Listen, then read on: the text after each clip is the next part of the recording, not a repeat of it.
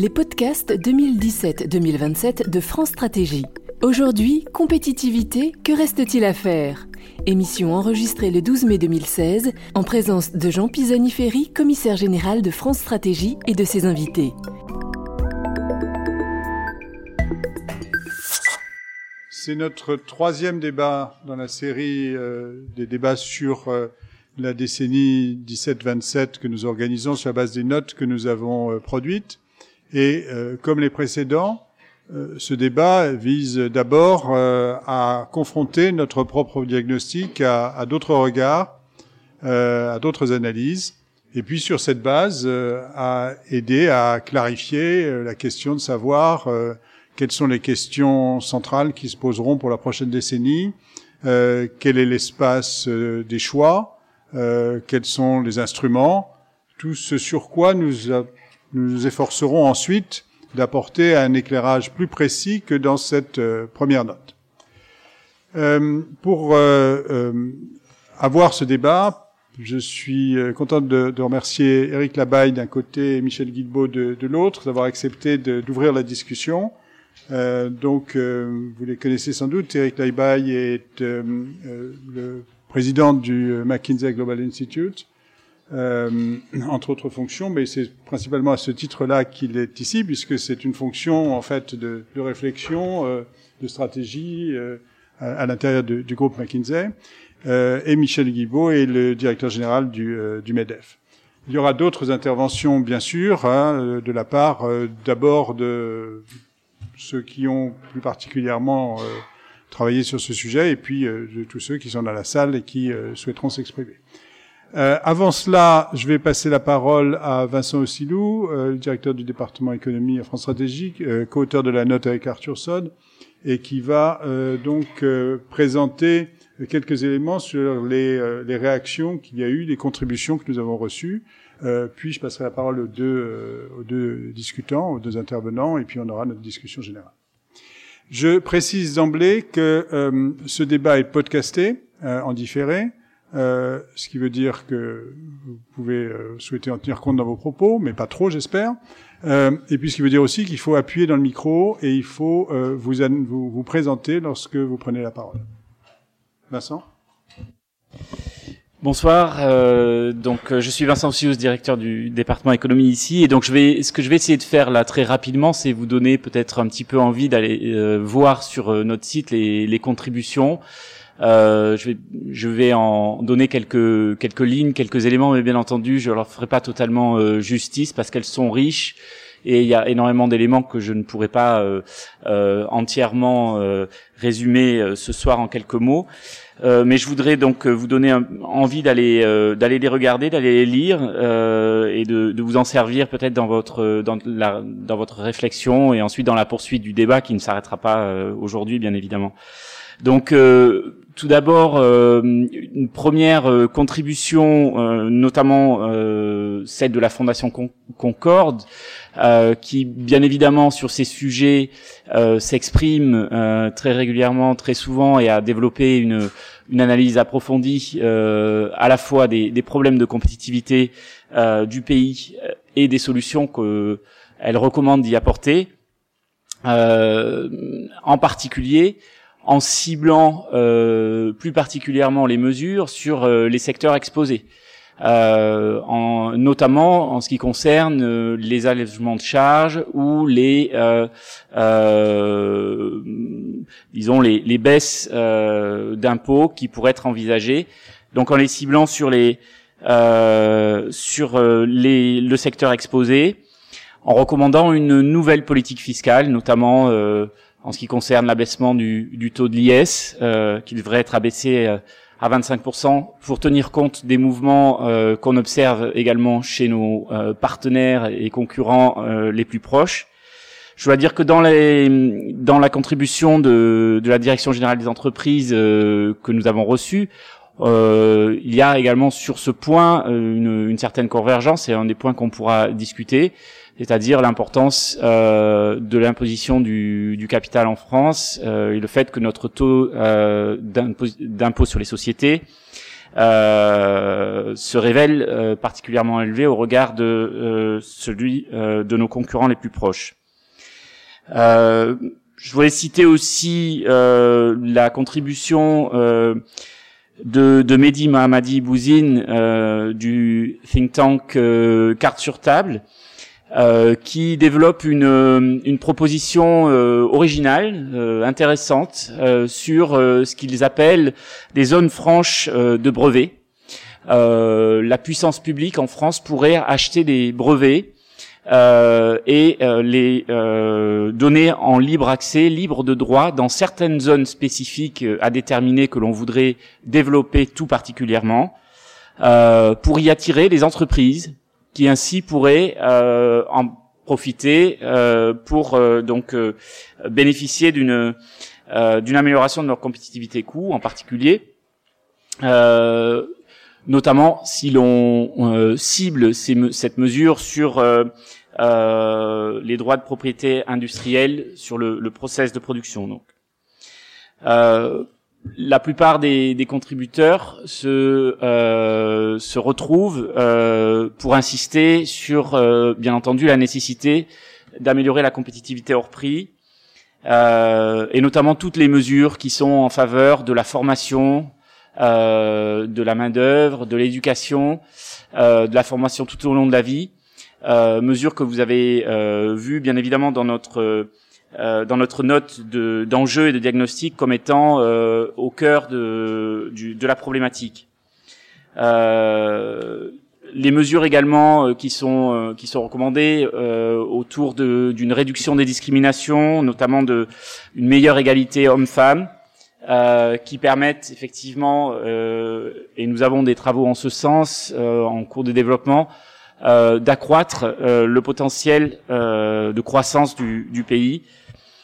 Euh, je voudrais citer également une, une contribution de Bruno Palier, euh, qui euh, développe un raisonnement euh, original au sens où euh, il insiste euh, sur la nécessité pour le pays de développer une sorte de stratégie industrielle.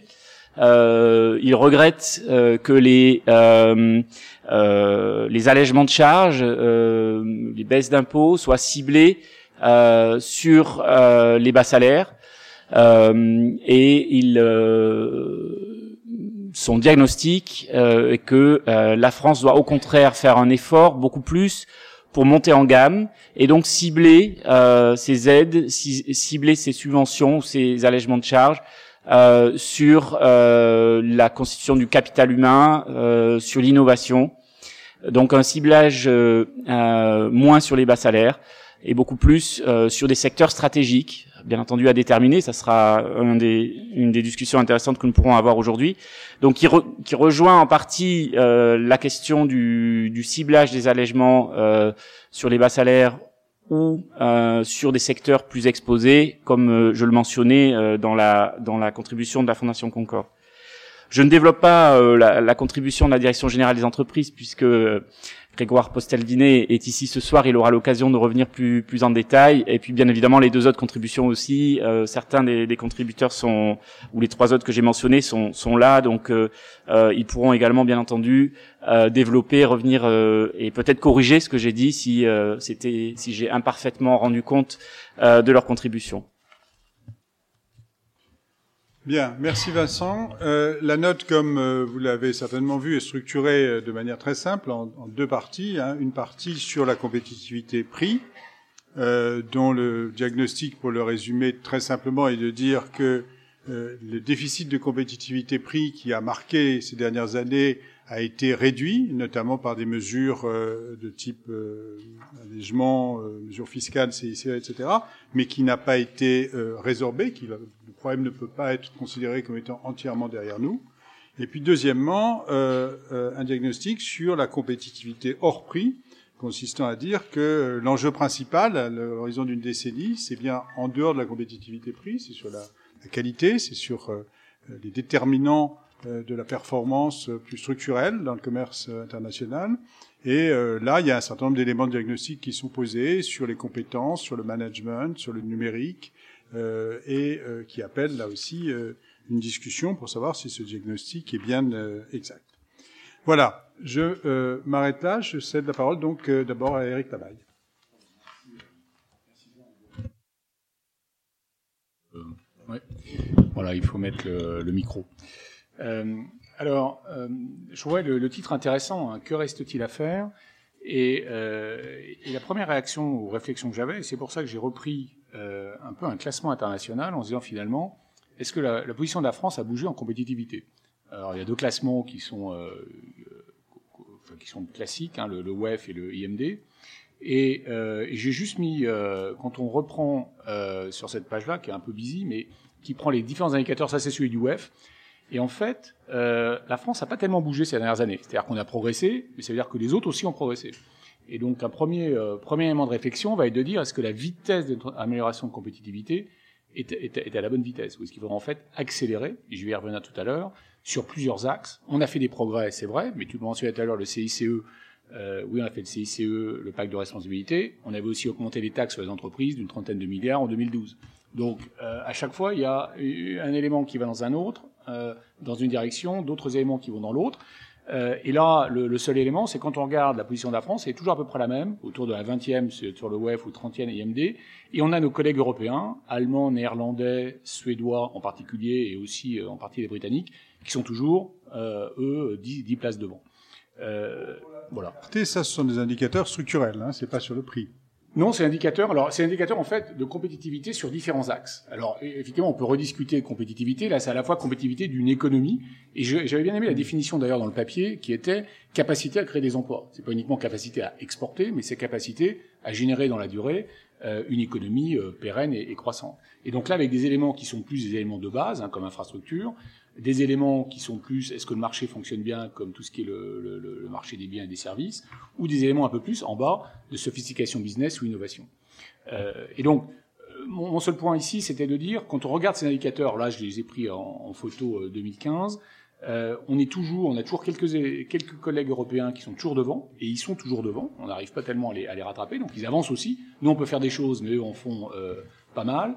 Deuxièmement, euh, et ça c'est le deuxième message de cette charte, il y a toujours quelques domaines où la France est toujours euh, plutôt assez loin, euh, et en particulier toute la question du marché du travail. Euh, donc euh, j'y reviendrai tout à l'heure, euh, marché du travail et aussi tout ce qui est le chemin de l'éducation à l'emploi. Pour moi, ça va être deux, deux, deux des thèmes sur lesquels j'aimerais élaborer, qui me semblent assez pérennes depuis un certain temps, et, et sur lesquels on, on essaye de faire des choses, mais on a aussi des, des collègues européens ou des autres pays européens qui, qui avancent aussi sur, ce, sur ces deux éléments-là. Alors si, si on avance euh, un, un petit peu, je voulais approfondir, basé sur des études qu'on avait faites euh, il y a quelques mois sur comment croître en Europe. Donc c'est toujours justement un indicateur de compétitivité pour générer de la croissance. Et on avait en gros identifié onze leviers de compétitivité, c'est pas exactement les mêmes que le W E F, mais, euh, mais on est sur les mêmes sujets. D'un côté, tout ce qui est de bâtir de l'investissement pour le futur. Euh, un autre qui est autour de, est-ce qu'on a les conditions de marché des biens et services et du travail euh, qui sont suffisamment agiles pour, pour avancer. Et justement, troisièmement, est-ce qu'on a la, la force de travail qu'il nous faut, à la fois en termes de, de quantité, mais aussi de, euh, de qualité euh, et de formation. Euh, donc là, euh, je mentionne simplement, c'est les contributions au niveau de la croissance européenne. Euh, on voit les, les, les différents sujets.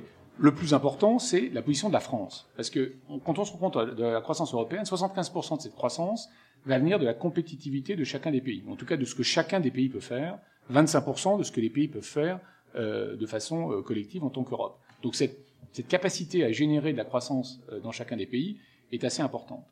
Et alors, pour la France, c'est le, la, la page suivante, c'est là où je vais passer quelques, quelques instants.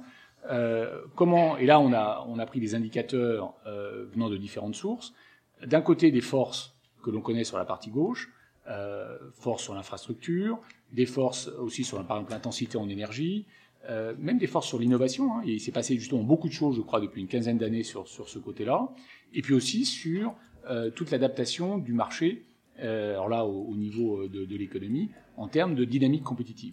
Est-ce que c'est suffisamment concurrentiel ? Et là, tout ce qui s'est passé depuis le début des années quatre-vingt-dix sur les marchés des différents secteurs en Europe, mais bien entendu aussi en France.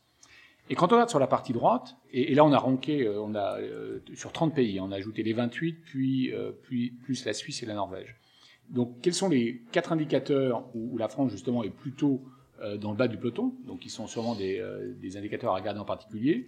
Les deux premiers, eh bien de nouveau, comme je vous le mentionnais, c'est sur le marché du travail, à la fois sur la participation, on sait qu'il y a eu un fort progrès, on est encore très loin, en particulier de nos collègues nordiques, et deux, sur la flexibilité du marché du travail. Euh, un troisième élément euh, qui est sur la partie de l'urbanisation, euh, où là, euh, on sait qu'on a un écart en, dans le, la, la capacité euh, à, à avoir des logements. Et puis le dernier, que je mentionnais tout à l'heure, qui est de l'éducation à l'emploi, qui est la capacité à faire rentrer les jeunes dans le marché du travail. Euh, et bien là aussi, on est, on est dans la deuxième moitié du peloton. Euh, donc, deux, deux, deux éléments que, que je voulais mentionner d'entrée. Donc, cette question du marché du travail et cette question euh, de l'éducation à l'emploi euh, que je, sur laquelle je vais revenir dans, dans la suite. Vous écoutez, compétitivité, que reste-t-il à faire ? Alors, dernier point euh, d'introduction. Euh, là, on, on a comparé à la fois au niveau de l'Europe et au niveau de la France les évolutions des P N B entre deux mille huit et deux mille quinze. Quelles ont été les sources, en fait, de delta ?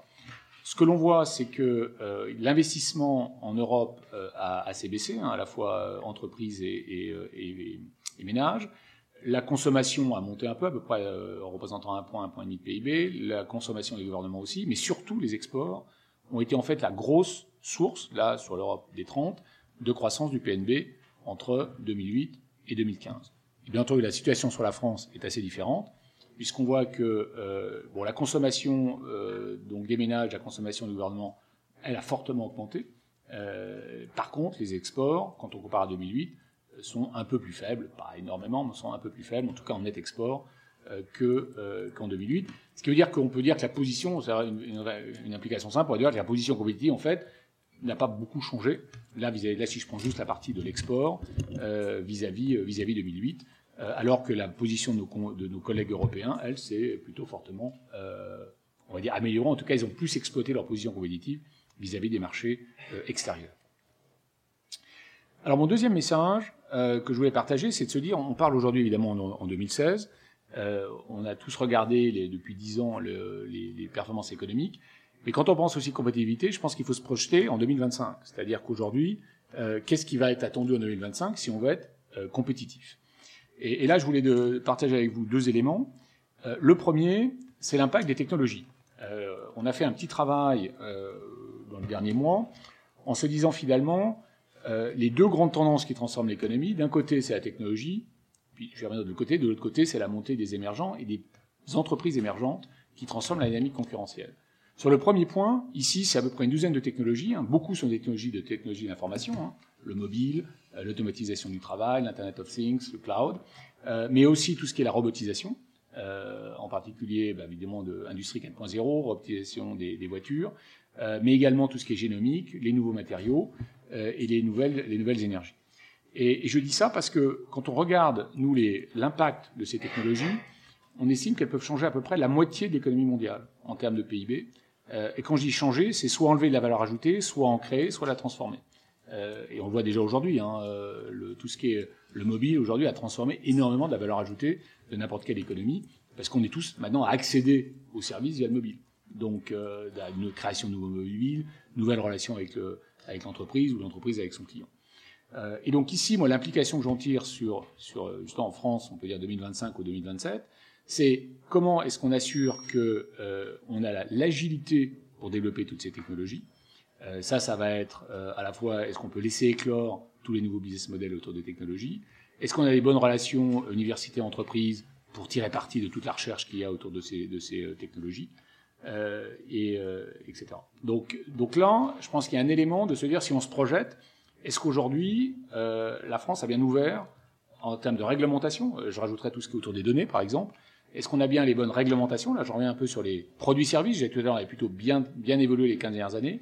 Mais est-ce qu'on a les bonnes réglementations pour complètement tirer parti euh, de, de ces nouvelles technologies ? ah. Oui. Oui. C'est des...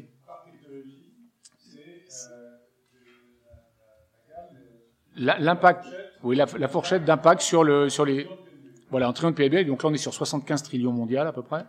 Et donc, donc là, quand on fait la somme de tout ça, on tombe à peu près à une trentaine, trente à trente-cinq de trillions qui peuvent être transformés. Alors, le mobile, hein, c'est tout simplement, bah, au lieu d'aller euh, de, de, de le faire soit par le net, soit dans un magasin, bah, hop, le, le mobile change la valeur ajoutée. Donc, c'est pour ça qu'ici, il y a une partie de, de simplement transformation de où ce que la valeur ajoutée est créée. Elle peut être plus faible, justement, en termes de valeur ajoutée par transaction, Mais inversement, il y a aussi un effet de, de volume de transactions.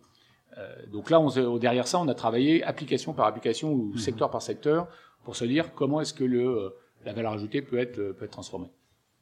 Et donc, voilà, je, je le mettais en termes illustratifs pour dire, quand on réfléchit justement à la compétitivité de la France, euh, en particulier en réglementation, et là je parle en particulier des, de tout ce qui est les données, hein, pour moi c'est un des éléments assez importants autour du, du digital, en termes en tout cas du côté du business, eh bien, euh, je pense qu'il y a un élément à, à prendre en compte.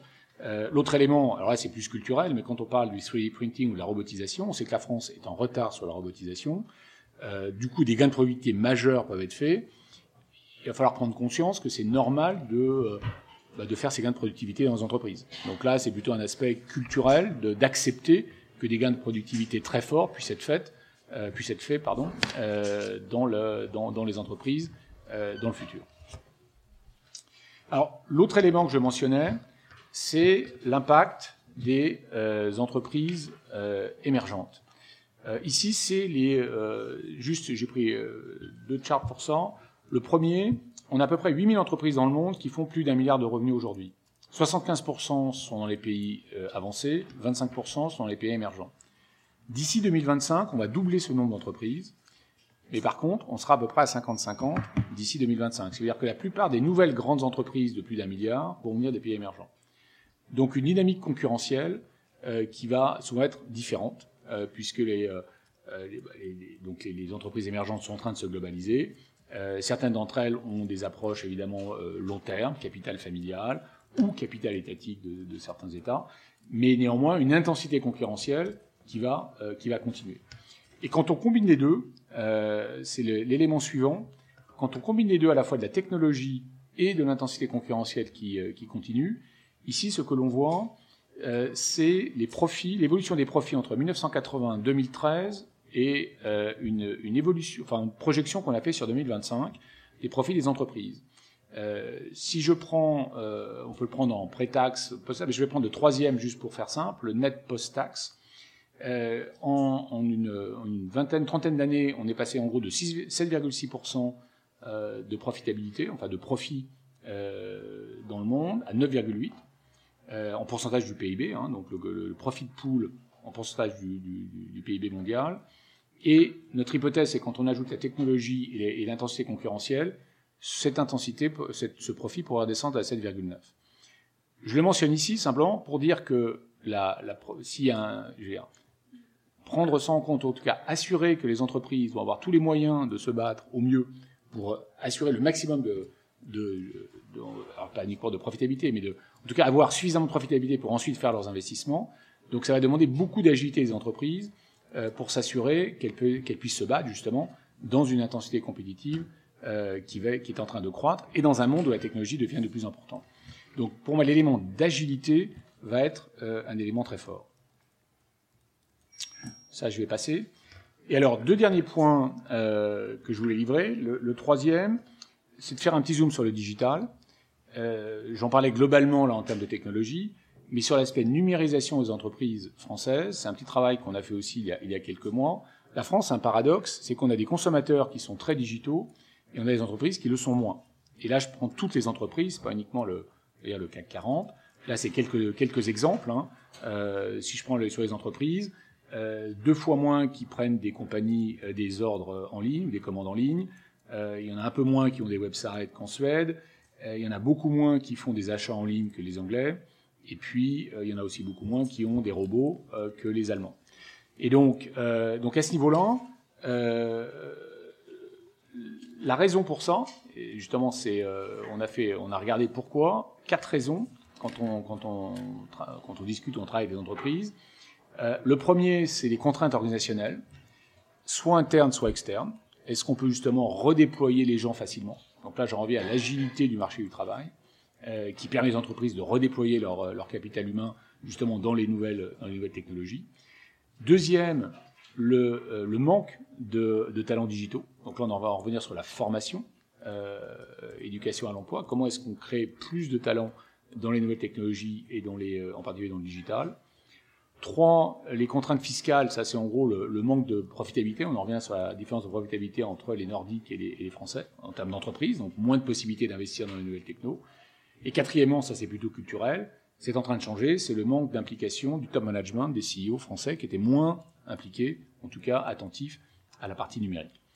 Euh, donc là, si j'en tire sur l'aspect compétitivité, je pense que les trois premiers, on retrouve des éléments de flexibilité et d'agilité euh, côté, euh, côté travail, euh, des éléments de formation, nouvelle formation, et puis des éléments aussi euh, de donner un peu plus d'air pour pouvoir investir dans les nouvelles technologies.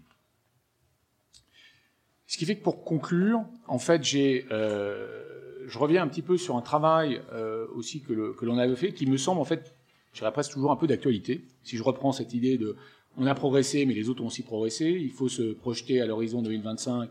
Il faut avancer sur sur le digital. Moi, j'ai, je reviens sur les trois points que je mentionnais depuis le début. Euh, le point de la mobilité des actifs sur le marché du travail, euh, et ça, c'est donc pouvoir réallouer le capital humain euh, en le formant, bien entendu. Dans les, euh, justement dans les opportunités, dans les domaines d'opportunités euh, liés à deux mille vingt-cinq. Euh, donc ça, c'est un, un, un premier point. Et ceci, justement, va adresser la question de la montée en gamme, euh, puisque notre partie d'innovation est liée à l'agilité, est liée euh, aux compétences. Et puis néanmoins, dernier point, là j'en ai moins parlé, euh, sur le coût du travail, euh, il y a eu effectivement un, un gap qui a été, euh, qui a été en partie euh, rempli versus l'Allemagne. Néanmoins, il y a toujours un, toujours un, toujours un, un, un domaine qui, qui reste, euh, en tout cas un écart qui reste, euh, sur lequel il faut, il faut, trava- il faut travailler. Et puis, euh, on a toujours aussi une, un potentiel. Alors, euh, j'entendais une des contributions tout à l'heure, néanmoins autour du SMIC, euh, tous les travaux démontrent un peu que pour tout ce qui est autour de la productivité inférieure au SMIC, il y a un potentiel de travail, mais évidemment, difficile d'avoir un coût salarial euh, inférieur, euh, supérieur à la productivité. Donc là, il y a aussi, je pense... alors, peut-être plus pour des, euh, pour des domaines locaux que des, euh, des, des produits à export, mais euh, tout un travail aussi à travailler euh, ici. Et donc, le point euh, va être de se dire comment est-ce qu'on peut travailler sur les trois axes en même temps. C'est-à-dire qu'aujourd'hui, on part souvent un axe ou un autre. La question, c'est comment est-ce qu'on peut travailler sur les trois, euh, l'axe de la flexibilité, en même temps que l'axe de la formation et de l'axe du coût, et de travailler sur les trois, parce que si on se dit que les, les autres avancent aussi, il faut que nous, on avance plus vite que nos collègues européens. Et donc avancer plus vite veut sûrement dire de faire des choses en même temps, plus fort et, euh, et sur les différents axes euh, en parallèle. Voilà. Euh, peut-être euh, juste un zoom sur l'éducation à l'emploi. Euh, ça, c'est une petite étude qu'on avait fait euh, il y a dix-huit ou vingt-quatre mois euh, qui montre l'écart entre euh, quand on demande est-ce que les jeunes sont bien préparés par leur formation à occuper leur premier poste. Les organismes d'enseignement français pensent qu'à soixante-treize pour cent, la réponse est oui. Les jeunes et les employeurs à trente-trois pour cent. Euh, et, donc, et donc là, il y a tout un travail de, de lien entre, entre organismes d'enseignement et employeurs. Euh, et là, si je le montre aussi, euh, communication entre employeurs et prestataires de services éducatifs. Là, je fais une comparaison internationale. On se retrouve à une trentaine de pourcents en France. On voit que les, euh, les Anglais et les Allemands sont plutôt à soixante-quinze ou quatre-vingts pour cent. Donc ça, c'est un de mes thèmes qui, me, qui, est, qui m'est très cher, c'est de se dire... le lien entre entreprise et, euh, et institut d'éducation, hein, quel qu'il soit, professionnel, universitaire, il y a eu des améliorations, hein, c'est clair. Mais il y a, quel est, comment est-ce qu'on fait un saut quantique ? Parce que là, de nouveau, on voit que pour faire rentrer les jeunes dans le marché du travail, c'est clé. Pour l'innovation, c'est clé. Euh, pour les nouveaux, euh, les nouveaux jobs de deux mille vingt-cinq, c'est clé. Et là, il y a sûrement quelque chose euh, à, à approfondir. Voilà. Je crois que j'en resterai là. Euh... Peut-être le dernier point, c'est le, le, le cinquième point, c'était dire quand même que pour en arriver là, à un moment, il faut aussi quand même travailler sur la productivité des dépenses publiques, parce que ça, c'est le nerf de la guerre derrière tout ça, puisque si on veut des marges de manœuvre, euh, eh bien, il faut sûrement travailler sur cet élément-là, mais on pourrait y revenir euh, plus tard. Voilà. Bon, merci beaucoup. Merci d'avoir mis l'accent sur deux choses euh, importantes. D'abord, de nous avoir donné une, une vision de ce qui compte en deux mille vingt-cinq. Je crois que c'est ça dont on a besoin et qu'il faut discuter. Euh, deuxièmement, je voudrais souligner le point sur le point final, sur éducation, éducation, emploi. Mmh. Mmh. Nous avons publié cette semaine une note sur les sujets éducatifs, en fait, qui se relie assez fortement à celle que, dont nous débattons aujourd'hui, euh, puisque, en gros, c'est euh, partir du constat que nous faisons et puis dire euh, qu'est-ce qui ne marche pas dans le système euh, éducatif et est-ce que nous, sous-estimons, nous sous-investissons dans, dans l'éducation. Il se trouve que ce matin, j'étais à la conférence des grandes écoles. Et à la conférence des grandes écoles, l'interrogation, c'était, nous faisons beaucoup d'efforts d'information, pourquoi est-ce que les, les, les usagers mm-hmm. ne comprennent pas ? et s'estiment, pourquoi est-ce que le sondage montre que euh, les étudiants, les familles s'estiment extrêmement mal informés? La réponse, à mon avis, c'est parce que c'est un marché d'insider. Et donc la plupart, mmh. euh, la plupart des, euh, des, de ceux qui essaient d'avoir accès, euh, veulent faire leur chemin dans le système d'éducation, ont le plus grand mal à, à savoir, à s'orienter et à savoir mmh. comment, quelle stratégie développer. Enfin, on va revenir sur tout ça. Je passe la parole à Michel Guilbault.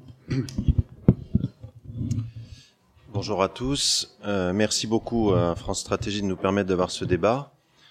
Mon propos ne sera pas appuyé sur une présentation compte tenu du faible nombre d'heures auxquelles remonte l'idée que je prenne la parole en amont de cette discussion. On s'est parlé ce matin avec avec Jean, euh, mais euh, je pense que ce que je peux dire maintenant est assez complémentaire de ce qu'a présenté Éric Labaye. Euh, je pensais l'aborder surtout sous un angle euh, qui permette de, de regarder les choses sous l'angle microéconomique et vue des entreprises. Euh, peut-être d'abord un tout petit propos euh, un petit peu politique. Compétitivité, que reste-t-il à faire? J'ai souvenir de débats sur la compétitivité dans les années deux mille onze deux mille douze euh, où je pense qu'on n'était pas au stade où on en est aujourd'hui, donc clairement le débat a avancé sur ce terrain-là. J'ai souvenir de temps où euh, on, on menait quelques discussions, y compris avec nos partenaires syndicaux, sur le fait que le sujet soit sur la table, puisqu'il y a quelques années euh, le mot même de compétitivité était parfois... Euh, Euh, un peu tabou, euh, et on, on opposait d'ailleurs souvent compétitivité coût, compétitivité hors coût. Vous avez repositionné la note en, en joignant les deux sujets, et, et je crois qu'effectivement l'un renvoie à l'autre, euh, j'y reviendrai. Et donc bien sûr des choses ont été faites sur la compétitivité, et vous le soulignez bien dans la note, avec le C I C E, le pacte de responsabilité, et puis euh, dans la compétitivité hors coût, euh, une approche euh, euh, sans doute très insuffisante, euh, mais qui a abordé les aspects réglementaires de simplification d'environnement des entreprises et pas seulement l'aspect, l'aspect coût. Euh, la présentation d'Éric montre bien que la compétitivité est une notion dynamique. Euh, ça n'est pas quelque chose où on se pose, on regarde des chiffres et on dit tiens, il faudrait se rétablir en faisant telle baisse de coût ou bien en changeant telle réglementation. Le changement est permanent. Nos, nos concurrents changent. La dynamique est de plus en plus rapide. Donc c'est clair quand on le regarde sous l'angle des approches un peu macro que, que nous a présenté Éric Labaye, y compris sous l'angle des grands axes technologiques. Si on se met sous l'angle microéconomique et de ce que vivent les entreprises aujourd'hui, euh, l'accélération, elle est euh, absolument sidérale. L'intégration numérique, bien sûr, euh, des intégrations euh, intersectorielles, ce qui fait que c'est de plus en plus difficile d'approcher la compétitivité sous l'angle de découpage par secteur. Je pense qu'il faut vraiment se mettre dans une dynamique de euh, je suis dans l'entreprise et qu'est-ce qui va guider euh, mes décisions. Euh, c'est là qu'à nouveau le, la dimension micro, euh, euh, elle peut un peu compléter, parce que la note de, de France Stratégie démarre en disant la compétitivité est la capacité d'une économie à générer euh, de façon durable un revenu et un niveau d'emploi élevé. J'ai envie de prendre la même phrase et de l'appliquer à l'entreprise. La compétitivité d'une entreprise, c'est la capacité de cette entreprise à générer de façon durable un revenu et des emplois. Euh, donc ça renvoie à la profitabilité, ça renvoie à la capacité d'investir, d'innover, euh, ça renvoie à, à son environnement, à son agilité.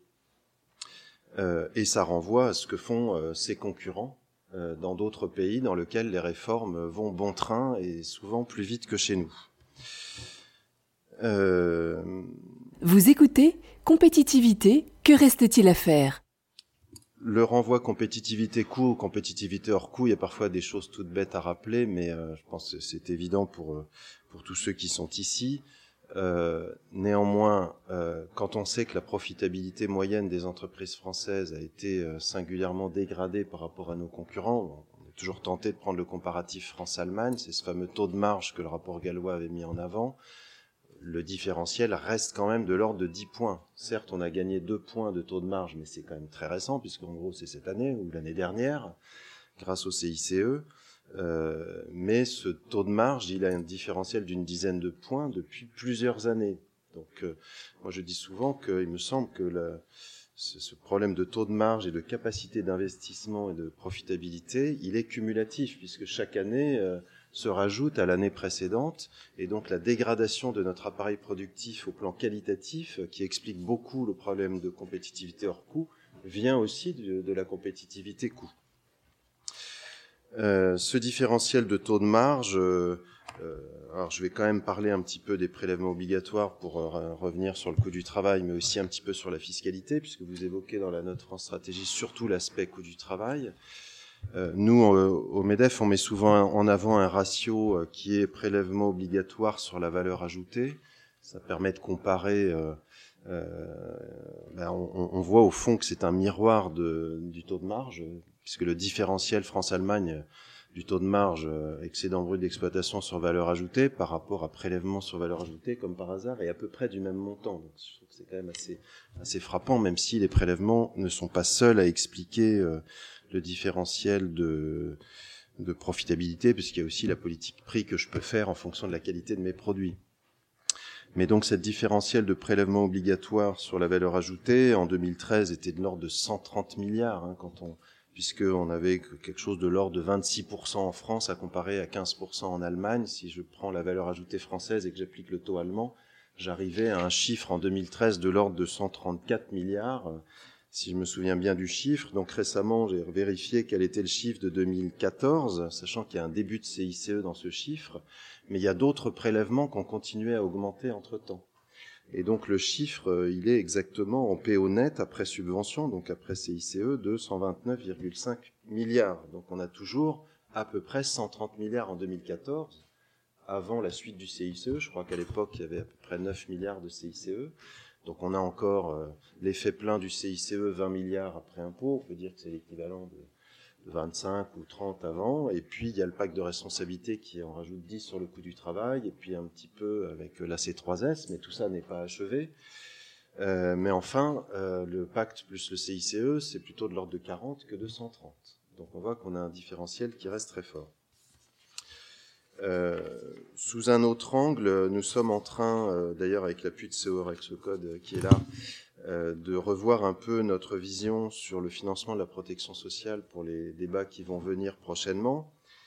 Et je voulais aussi, au travers de ça, aborder la question du différentiel de compétitivité par euh, niveau de salaire et donc par euh, problématique de qualification de secteur et, et euh, ce fameux débat, euh, parce que vous reparlez de, de la question du ciblage bas salaire ou pas.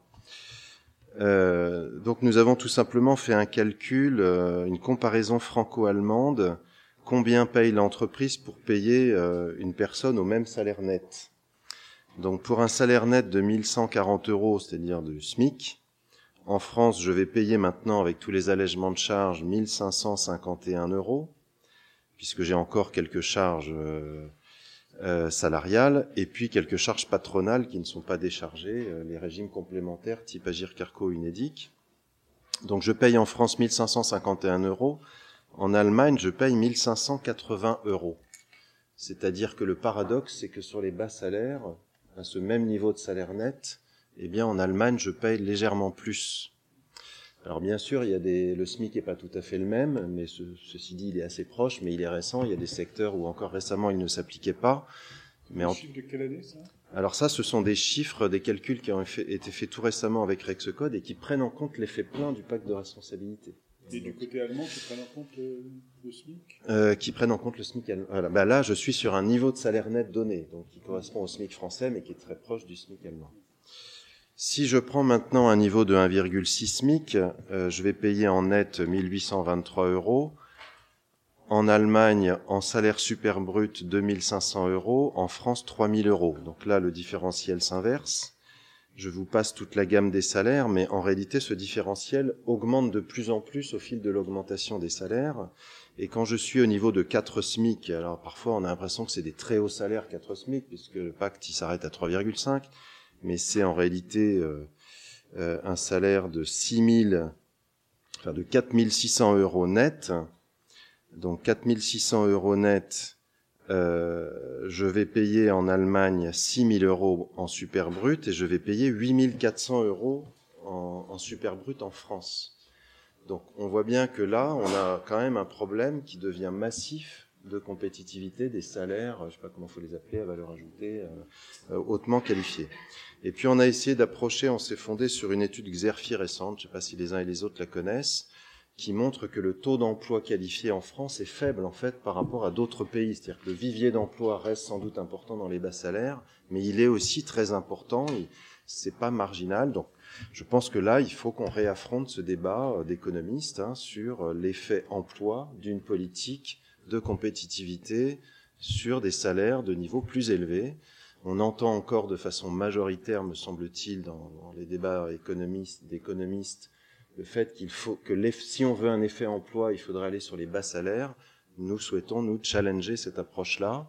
Bon, c'est ce que ce qui était déjà dit précédemment, euh, mais no, notamment en regardant le déficit d'emploi qualifié en France. Euh, si on prenait un taux d'emploi euh, hautement qualifié euh, de la moyenne européenne, enfin ou dans, en tout cas de pays euh, proches, euh, on pourrait avoir des viviers en millions d'emplois. De, On a fait une sorte de calcul en règle de trois selon le taux d'emploi qu'on a sur les hautement qualifiés. On arrive quand même à quelque chose de proche de deux millions d'emplois qui pourraient être actionnés si on créait ces emplois euh, hautement qualifiés. Euh, donc l'argument disant « oui, mais en fait, on a un taux de chômage faible dans les niveaux euh, hautement qualifiés et donc dès que je vais baisser le coût du travail, euh, je vais augmenter les salaires », nous semble une approche à nouveau qu'il faut challenger. Euh, je ne sais pas comment on réconcilie les deux raisonnements. Euh, est-ce qu'on ne crée plus suffisamment d'emplois hautement qualifiés? Est-ce que les gens n'ont pas la bonne qualification? Est-ce qu'on ne forme pas les gens dans ces qualifications-là? Ou est-ce qu'ils se déclassent et ils prennent des jobs moins qualifiés parce qu'on ne les crée plus en France?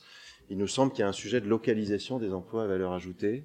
Euh, je, et, et que euh, aujourd'hui les activités sont de plus en plus mobiles, quelle que soit leur euh, nature.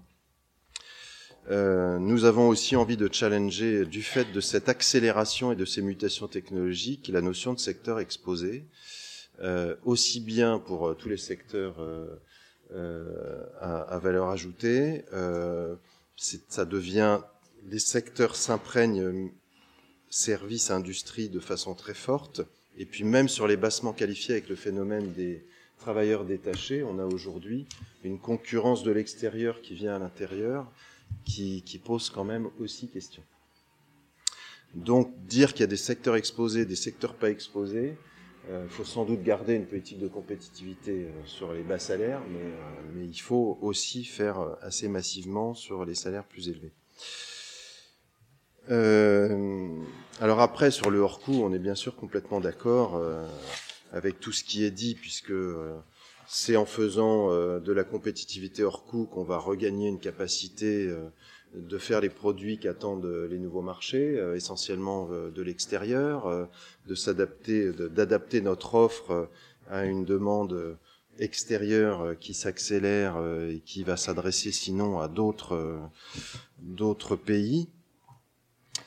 Euh, bon, donc travailler à toutes les dimensions de la compétitivité hors coût. Pour ça, il faut, de, il faut des marges parce que ça nécessite aussi d'innover, d'investir, euh, d'intégrer des technologies, d'intégrer du numérique.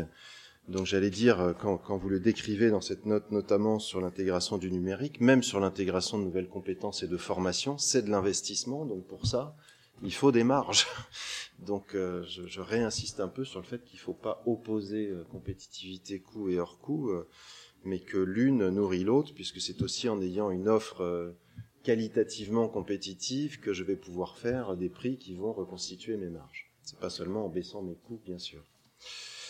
Euh, et puis, dernier point, parce que je ne veux pas être trop long et peut-être lancer la discussion, mais évidemment, j'adhère complètement à ce qu'a dit Éric Labaye sur euh, les problématiques de marché du travail.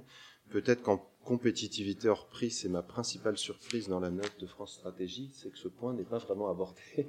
On aborde les sujets de compétences, mais on n'aborde pas très directement le sujet de marché du travail et de réglementation du travail, ce qui, dans l'actualité euh, du moment, est un petit peu surprenant, mais je ne sais pas quelle en est l'explication. L'explication, euh... c'est une autre note sur le sujet. Voilà. Donc, euh, il y a évidemment des sujets de, d'agilité euh, et de capacité d'adapter euh, les compétences par la formation, mais aussi par la capacité de, d'embaucher, de, de réorganiser son entreprise, de redéployer ses effectifs, euh, de travailler à son organisation euh, par la négociation dans l'entreprise. Donc tous les thèmes actuellement en débat, qui je crois sont extrêmement structurants et qui, qui font partie euh, pleine et entière de, d'une politique de compétitivité. Bon, donc merci, euh, merci à vous deux euh, pour, euh, pour ces éléments. Je pense que sur le point qui vient d'être soulevé euh, donc, euh, par, par Michel sur la compétitivité coût, compétitivité hors coût, est-ce qu'on les oppose ? Je ne crois pas qu'on les oppose.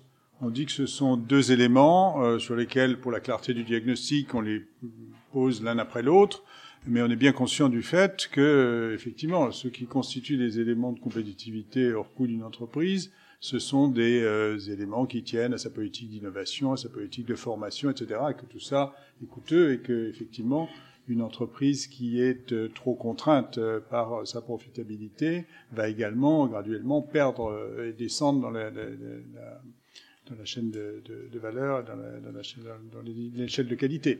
Donc, donc, je pense que là-dessus, enfin, en tout cas, en ce qui nous concerne, il n'y a pas vraiment matière à débat. Je pense qu'il y a matière à débat sur, euh, sur sûrement beaucoup de choses, mais de ce que vous avez dit, je retiens deux, euh, deux points. Plus un, peut-être, sur lequel je voudrais, euh, qui, qui est marginal, mais sur lequel je voudrais dire un mot. Euh, bon, un point, c'est ce que, c'est la montée en compétences, hein, c'est, c'est ce, ce diagnostic que nous posons, que, sur lequel Éric Labaye a dit qu'il le rejoignait, je crois que Michel Guilbault aussi. Donc, euh, Euh, c'est, c'est, c'est quand même un point extrêmement important. C'est-à-dire le, le fait de dire, et c'est, et c'est pas traditionnel dans le diagnostic sur la compétitivité française, c'est de dire aujourd'hui, nous avons une question euh, de compétences en dépit d'un investissement éducatif important qui a été fait, hein, de, du fait que les, les, les générations qui entrent sur le marché du travail à quarante-cinq pour cent ont eu accès à l'enseignement supérieur. Bon, euh, on a aujourd'hui encore un problème de, de, de compétences. Donc, euh, à approfondir ce diagnostic me paraît être euh, utile.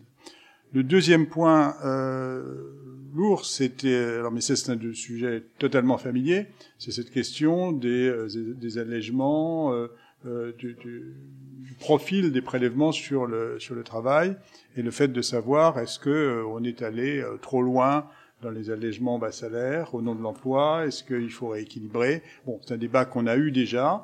C'est un débat qu'on aura encore une fois dans d'autres instances, je fais référence notamment au comité sur les, les, les aides aux entreprises, mais ça n'interdit absolument pas de l'avoir ici.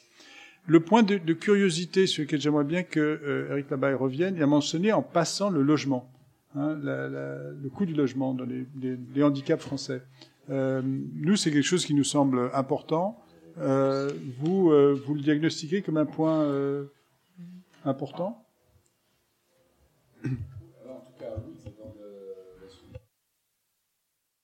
Vous écoutez compétitivité, que reste-t-il à faire ? Et non, et donc, euh, donc on l'a, on l'a mentionné parce que c'est un des, un des sujets sur lesquels la France justement euh, n'est pas, euh, enfin, où les, nos concurrents ou nos collègues européens sont en meilleure position. Euh, et ça se traduit à la fois directement, euh, on va dire, par, euh, par la dynamique du marché du logement, qui est le, là c'est l'aspect direct sur la croissance. Et puis après, l'autre, c'est lié après à la dynamique du côté des, euh, des compétences. Donc, est-ce qu'on peut avoir, euh, est-ce que tout le monde justement peut euh, se loger, euh, travailler euh, C'est un peu la dynamique du marché là, euh, euh, qui est justement un peu un peu limitée. Donc, du coup, qui limite souvent la, la, la en gros la mobilité du marché du travail. Donc, c'est un peu les deux éléments là, conséquences directes et conséquences indirectes euh, sur sur le, justement la, la l'agilité, et la mobilité. Non, je suis désolé de revenir sur un point tout à fait ponctuel que j'avais mentionné au passage et j'ai oublié d'y revenir. Lorsque j'ai évoqué les différentiels de prélèvement, j'ai, il y a bien sûr dans les cent trente milliards, il faut avoir en tête que c'est moitié coût du travail, mais c'est moitié fiscalité. Et dans cette fiscalité, on parle toujours de l'I S, mais en réalité, c'est cette fameuse fiscalité sur la production qui est quelque chose de très particulier en France. On est le pays qui a le plus de bases taxables, le plus d'impôts à gérer, donc déjà c'est de la complexité. Et puis, en montant, c'est cinquante, soixante milliards d'impôts qui n'existent pas ailleurs. C'est tout le fatras d'impôts qu'on a sur des bases en amont du résultat. Euh, donc, le pacte l'aborde un petit peu avec les six milliards de la C trois S, mais là aussi, c'est forcément un débat qu'il faudra avoir. Et quand on parle structure fiscale, on parle vite de l'I S, parce que c'est ce qui se compare d'un pays à l'autre. Euh, donc, euh, bon, comme je sais que le débat va aussi un petit peu revenir avec le, la dernière vague du pacte de responsabilité, je le mentionne au passage.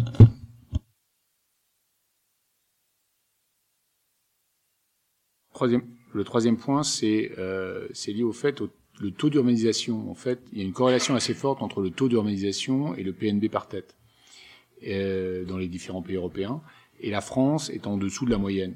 Euh, alors là, je regarde un point de vue purement économique, hein. Après il y a une question, euh, bien entendu, de euh, sociétale, de comment est-ce qu'on veut vivre, mais, euh, mais le fait qu'on ait une tension sur le, sur le logement fait qu'on limite aussi le, le taux d'urbanisation, et donc on limite aussi une partie du taux de croissance, ça revient à mon premier point. Euh, mais donc c'est ce débat sur quel type de société on veut avoir, est-ce que est-ce qu'on veut continuer la, l'urbanisation comme ont fait certains de nos collègues du Nord, euh, voilà, est une des, une des questions qu'on voulait mettre en relief. Aux effets d'agglomération et au fait que le, le, le pas capitaliser sur, suffisamment sur ces effets d'agglomération a un coût en termes de croissance. Bon, qui souhaite s'exprimer? Michel Aglietta. Je ne veux pas m'excuser parce que je vais m'exprimer en économiste, parce qu'il y a des principes économiques qu'il ne faudrait quand même pas oublier, parce que cette question de la compétitivité est vraiment une chose trappe. Ça n'a rien à voir. La notion de compétitivité en macroéconomie et en microéconomie sont extrêmement difficiles à, à, à relier. Et si on cherche à les assimiler, on peut aboutir à, à, à, si vous voulez, à des incompréhensions profondes. En, en, la compétitivité d'une entreprise, c'est quelque chose de bien précis, hein, c'est euh, la position d'une entreprise par rapport à une norme qui est une norme de marché, la norme de marché définissant un taux de rendement normal, est euh, définissant, parce que elle est le marché évidemment supposé compétitif, concurrentiel par définition. Donc la compétitivité, c'est très clair, il fait, elle, elle se mesure par euh, des différences de taux de profit par rapport à la, à la norme et des différences de part de marché. Bon, et c'est clair et c'est normal puisque l'entreprise a un objectif bien défini qui est de maximiser son profit. Qu'est-ce que ça veut dire la compétitivité d'une nation ? Il ne s'agit pas de généraliser, ça n'a aucun sens évidemment, de généraliser directement la notion de compétitivité microéconomique à la macroéconomie. Car si vous supposez que euh, nous sommes dans un univers de concurrence et de, de libre marché, ce que tout le monde suppose, hein, c'est une notion à ce moment-là qui a vraiment plus de sens, puisque les avantages comparatifs sont toujours réalisés. Tout le monde est, a, a, a, arrive à être compétitif dans un domaine, les autres le sont dans un autre, et c'est vraiment la loi des avantages comparatifs qui est le théorème de base de l'économie depuis deux siècles. Donc à ce moment-là, la notion de compétitivité n'a plus de sens. Pour qu'elle en ait, il faut que euh, nous soyons dans un autre univers que celui de la concurrence parfaite, un autre univers que celui des marchés parfaits. Et dans cet univers, euh, les avantages comparatifs, au lieu de se révéler simplement par euh, la, le marché, et tout le monde trouve ces avantages comparatifs partout, les avantages comparatifs sont produits de manière endogène euh, par un processus qui est un processus, euh, disons, générateur, qui est ce qu'on appelle un rendement croissant, c'est-à-dire des processus d'innovation capables de se cumuler et de se diffuser de secteur en secteur, et non pas des processus d'innovation qui restent dans des domaines bien définis, sont capables en effet de produire un processus de croissance euh, et par conséquent de production de valeur pour la société plus important que d'autres. Et alors, mais je pense que là on oublie quelque chose, euh, c'est que pour passer du micro au macro, il faut passer par un niveau intermédiaire qui est l'organisation industrielle. Et on n'a pas entendu parler euh, ici d'organisation industrielle. Euh, euh, pourtant, on en est beaucoup parlé à une certaine époque, hein, hein, la notion des clusters, hein, la notion des pôles de compétitivité. Le Mittelstand allemand est essentiellement un écosystème industriel avec des complémentarités et avec euh, des connectivités extrêmement fortes, avec une intégration très forte du public et du privé, et ce qui concerne en particulier la formation, avec euh, des liens étroits entre des banques locales qui euh, sont très très proches des entreprises et qui sont capables de, de, de, d'évaluer leurs risques et de les financer, euh, disons, un, c'est un système. Et euh, je pense que le, l'une des grosses difficultés, c'est que nous n'avons pas réalisé de tels systèmes. La Scandinavie en a un autre, euh, la, la, le Japon en a aussi un autre, dans un certain nombre de liens dans de grandes entreprises et puis euh, de, euh, de, de la puissance publique. Les États-Unis en ont encore un autre, hein, hein, qui est celui de, euh, euh, disons, de la chaîne constituée par les business angels, par euh, les fonds, les venture capital, par les fonds de, de, de, d'investissement différents, et cetera, qui évitent aux entreprises start-up d'être tout de suite mise sous la contrainte de la dette par une génération de, de capital, d'equity très importante. Il y a différents systèmes d'innovation. euh, qui soient capables d'être des systèmes d'organisation du, du, de la mésoéconomie, qui est essentielle entre, euh, si on n'est pas dans des marchés parfaits, entre la micro et la macro. Euh, et ça, je pense que c'est absolument décisif, euh, car c'est cela qui permet de développer une innovation qui, qui, qui, qui, qui se généralise entre les secteurs. Ce que euh, montre Gordon, on a parlé beaucoup de Gordon, il dit pas que la, la, la, la il dit pas que l'innovation s'arrête, Gordon. Il dit que toutes les innovations ne se valent pas en termes de capacité à se à généraliser dans l'ensemble de l'économie. Et il dit que jusqu'ici, euh, l'innovation dont on a beaucoup parlé ici, le numérique, euh, est une innovation essentiellement de process et qui se développe finalement très peu en termes de transformation des modes de vie. Euh, et du mode de consommation. Et, et, et je pense que ça, c'est quand même à, à, sérieusement à réfléchir. On n'a pas du tout parlé ici de ce qui peut être la, la nouvelle révolution industrielle, c'est-à-dire euh, euh, la, la, la, la, la transformation énergétique climatique, qui me paraît vraiment essentielle comme processus d'innovation capable de, se, de devenir véritablement un nouveau régime de croissance. Il me semble que c'est à partir de ça aussi que la notion de compétitivité doit se définir.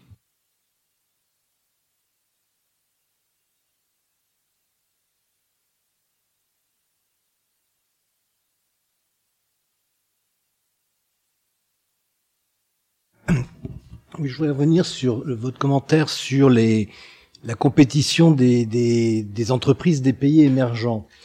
Il me semble qu'il y a un point auquel il faut réfléchir dès maintenant, c'est les questions de régulation et de compétition entre des pays qui ont plus de régulation que ceux qui en ont moins, de manière à ce que la compétition entre ces différentes parties prenantes soit, soit au bon niveau. Parce que si on n'y prend pas garde dès maintenant et on les amène pas à des niveaux de, de régulation qui sont des bonnes régulations acceptables et des règles du jeu pour tout le monde, là, ça risque d'être extrêmement difficile.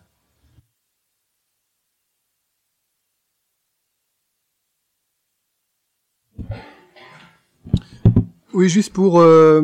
Comment citer aussi un, un des axes, un des, des trois grands axes qui nous étaient proposés pour le débat, qui n'a pas été évoqué euh, jusqu'à maintenant, il me semble, qui est celui de la coordination des politiques, euh, des politiques de compétitivité à l'intérieur de la zone euro. Il me semble qu'elle est essentielle. Il ne faut pas qu'on oublie euh, qu'on est dans la zone euro. Ça change le, la, la, les questions de compétitivité, ne serait-ce parce qu'on n'a plus de, on n'a on n'a pas le taux de change pour faire les ajustements. Euh, et donc, euh, bon. On, on a tendance dans le diagnostic à faire cette, à faire cette comparaison, euh, comparaison de la France avec l'Allemagne, euh, et d'oublier un peu vite que euh, la trajectoire de, euh, de coût de la France a été très conforme à celui de la moyenne de la zone euro. Euh, en gros, jusqu'avant la crise, on était, euh, on était sur du deux pour cent de croissance des, euh, des coûts salariaux unitaires par an. Bon. Euh, mais il se trouve que euh, des pays ont dévié. Euh, avant la crise, l'Allemagne, euh, avec une, une, une modération salariale très grande. Euh, depuis la crise, euh, les pays qui... Euh, les pays qui, comme l'Espagne, sont rentrés dans des, injusta- dans des ajustements forcés, que bon, et que la France doit envisager la question de, de, de sa compétitivité dans ce contexte, euh, et que, euh, et, et notamment, euh, il faut euh, collectivement. C'est la question de la coordination. Euh, éviter absolument une course à la compétitivité qui ferait que, qui, euh, qui serait une, qui serait un jeu à somme nulle. Euh, euh, et qui euh, et qui euh, ajouterait à, à des tensions euh, à des tensions déflationnistes euh, qu'on, dont on doit absolument euh, absolument sortir. Et la, la solution, donc, parce que le diagnostic, nous pouvons le faire, nous le faisons, nous posons la question de la note, il faut aller un, un, un poil plus loin. J'ouvre, j'ouvre le débat, mais euh, enfin, je, je, j'appelle à, à avoir en, en tête, en tête ces questions. Mais on, on peut pas envisager nos, nos politiques d'offres en France comme ailleurs, euh, indépendamment de celles euh, que font, euh, que font nos voisins, euh, si on le veut qu'elles réussissent, et, en, et indépendamment de la situation macroéconomique. Euh, dans, dans laquelle la zone euro se trouve.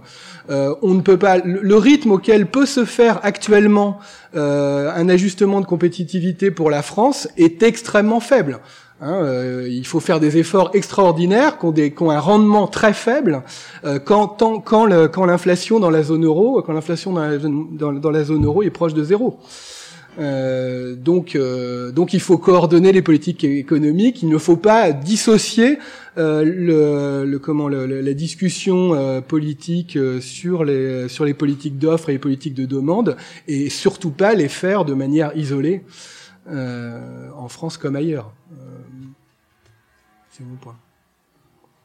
Donc discuter avec les Allemands, de ne pas avoir un discu- avec les Allemands, avec les Espagnols, ne pas avoir un, un, une discussion franco-française sur ces questions de compétitivité. Mais ça, ça soulève en, en particulier la question de savoir quel est le, institutionnellement le, le, le cadre de cette discussion. Parce que cette discussion, aujourd'hui, elle fonctionne extrêmement mal. Je pense qu'on est tous d'accord. Et elle fonctionne mal parce qu'il n'y a pas de principe sur lesquels on se soit mis d'accord. Il n'y a pas de... de cadres de référence empiriques euh, sur lesquels euh, auxquels on se réfère les uns et les autres, euh, et il euh, n'y a pas de mécanisme de règlement euh, des désaccords. Donc, euh, donc on a une régulation salariale qui effectivement euh, est euh, une régulation de la compétitivité euh, prise de manière générale, qui euh, a dysfonctionné dans la première partie de l'histoire de la zone euro et qui peut continuer à dysfonctionner dans euh, la deuxième période. Hein.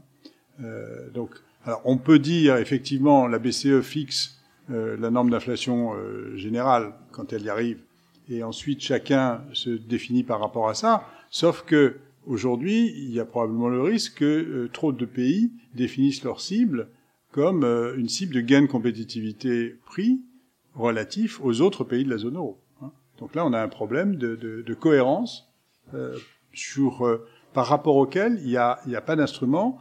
On fait allusion au Conseil de compétitivité qu'a proposé la Commission. Nous pensons que c'est plutôt une, une bonne idée, mais euh, ça se heurte à beaucoup d'oppositions aujourd'hui.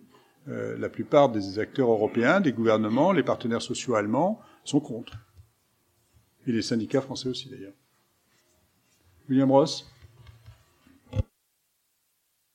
Donc oui, William Ross, à la Direction générale du Trésor. Sur le...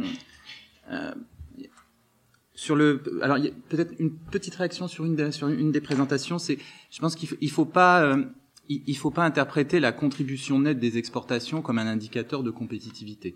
Euh, quand on, quand en Espagne on a la, la demande qui s'effondre, on a la contribution nette des exportations qui s'accroît, qui devient très positive, et c'est pas un signe positif en soi. Après, je conteste pas qu'il y a des ajustements, il y a des, il y a, il y a eu des gains de compétitivité euh, importants en Espagne, mais voilà, c'est pas le, la, la bonne variable, il me semble, pour pour, pour le regarder. Euh, sur, sur la partie, euh, euh, est-ce qu'il faut aller plus loin, hein, sur, euh, parce qu'il y a eu clairement depuis euh, depuis pas mal d'années, comme vous l'avez mentionné, euh, un, un accord finalement, hein, un, sur le diagnostic euh, de d'amé- d'améliorer à la fois les, les marges des entreprises et aussi de, d'abaisser euh, le coût du le coût du travail. Donc vous avez rappelé euh, tous les instruments. Il reste toujours évidemment ce débat sur le ciblage. Euh, euh, ce que je peux dire vu, vu de vu de chez nous, comment on voit les choses, c'est que euh, le, déjà on a été finalement assez loin, par, même je dirais par rapport aux recommandations qu'on, qu'on, qu'on peut faire. Hein. Euh, finalement deux virgule cinq SMIC pour le C I C E, trois virgule cinq pour le Pacte. Finalement c'est C'est, on est quand même, on est, on n'est pas sur évidemment euh, les, les, les plus hauts salaires en France, mais on est quand même assez, assez loin du, du, du salaire minimum. Et donc il y a bien eu, en tout cas, ce débat a eu lieu entre les partisans d'un ciblage encore plus massif euh, sur euh, au niveau du salaire minimum, avec effectivement euh, euh, l'idée qui, je crois, est assis sur euh, sur des estimations empiriques, mais après on peut discuter que euh, au niveau du salaire minimum, les effets sur l'emploi euh, sont, sont sont beaucoup plus importants. Et puis de l'autre, la, la nécessité de qu'il y avait aussi un enjeu pas que d'emploi, mais qu'un, qu'il y avait un enjeu de compétitivité, de marge, et que de ce point de vue-là, il fallait pas être trop distorsif sur la, l'amélioration des marges relatives entre entre les entreprises et couvrir finalement le, le secteur industriel au moins à son poids dans dans la valeur ajoutée. Donc que, que, que ce débat euh, ne soit pas réglé, j'en ai bien conscience.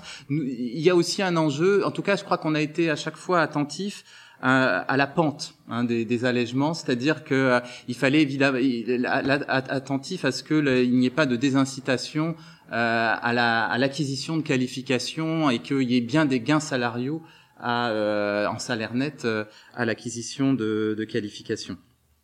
Euh, comme vous l'avez dit, la partie, il n'y a, a pas que la partie cotisation sociale, hein, la partie fiscalité effectivement joue beaucoup, et comme effectivement c'est, c'est un élément euh, qui a été vu euh, notamment dans, dans le pacte, dans le pacte de responsabilité. Donc il y a une trajectoire. Après, est-ce qu'il faut la prolonger, aller plus loin, c'est, c'est un débat. Sur la partie zone euro, euh, participant du coup moi-même directement à, à un comité où on, est, où on discute de, d'écart de compétitivité, où on discute la procédure de déséquilibre macroéconomique.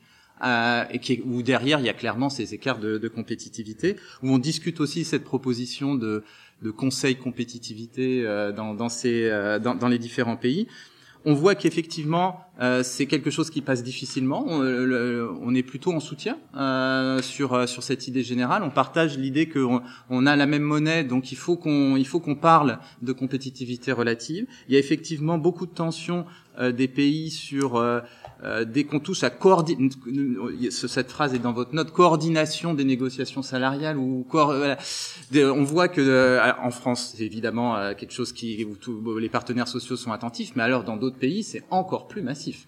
Euh, donc euh, beaucoup d'ailleurs de pays, on, on pousse à ce que on, a, on les renomme conseils de productivité euh, d'une certaine manière, hein, même si en tout, en tout cas qu'on mette plus en avant la productivité euh, par rapport à par rapport à la compétitivité, ou au moins au même, au même niveau.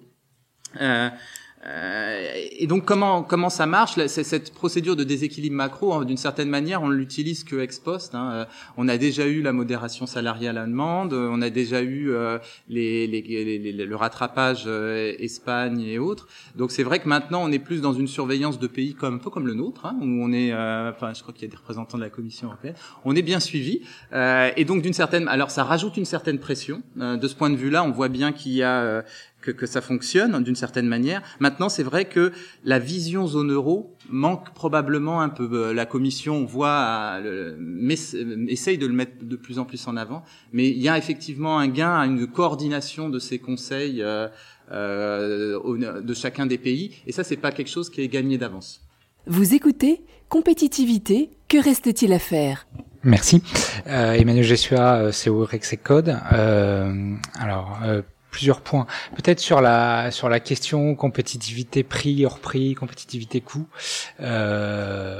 peut-être dire que voilà, euh, quand on quand on a un gain de compétitivité coût, par exemple lié à des mesures de politique économique, hein, le C I C E, le pacte de responsabilité, ont amélioré les marges des entreprises. Ensuite, cette, ce gain de compétitivité coût, il peut se traduire par les comportements des entreprises, en gain de compétitivité prix ou hors prix. Et là, c'est toute la question en fait qu'on va avoir. Euh, c'est qu'on a eu une amélioration de ces marges euh, qui a permis déjà de euh, de ralentir un long mouvement de quinze ans de baisse des performances à l'exportation de la France relativement à la zone euro.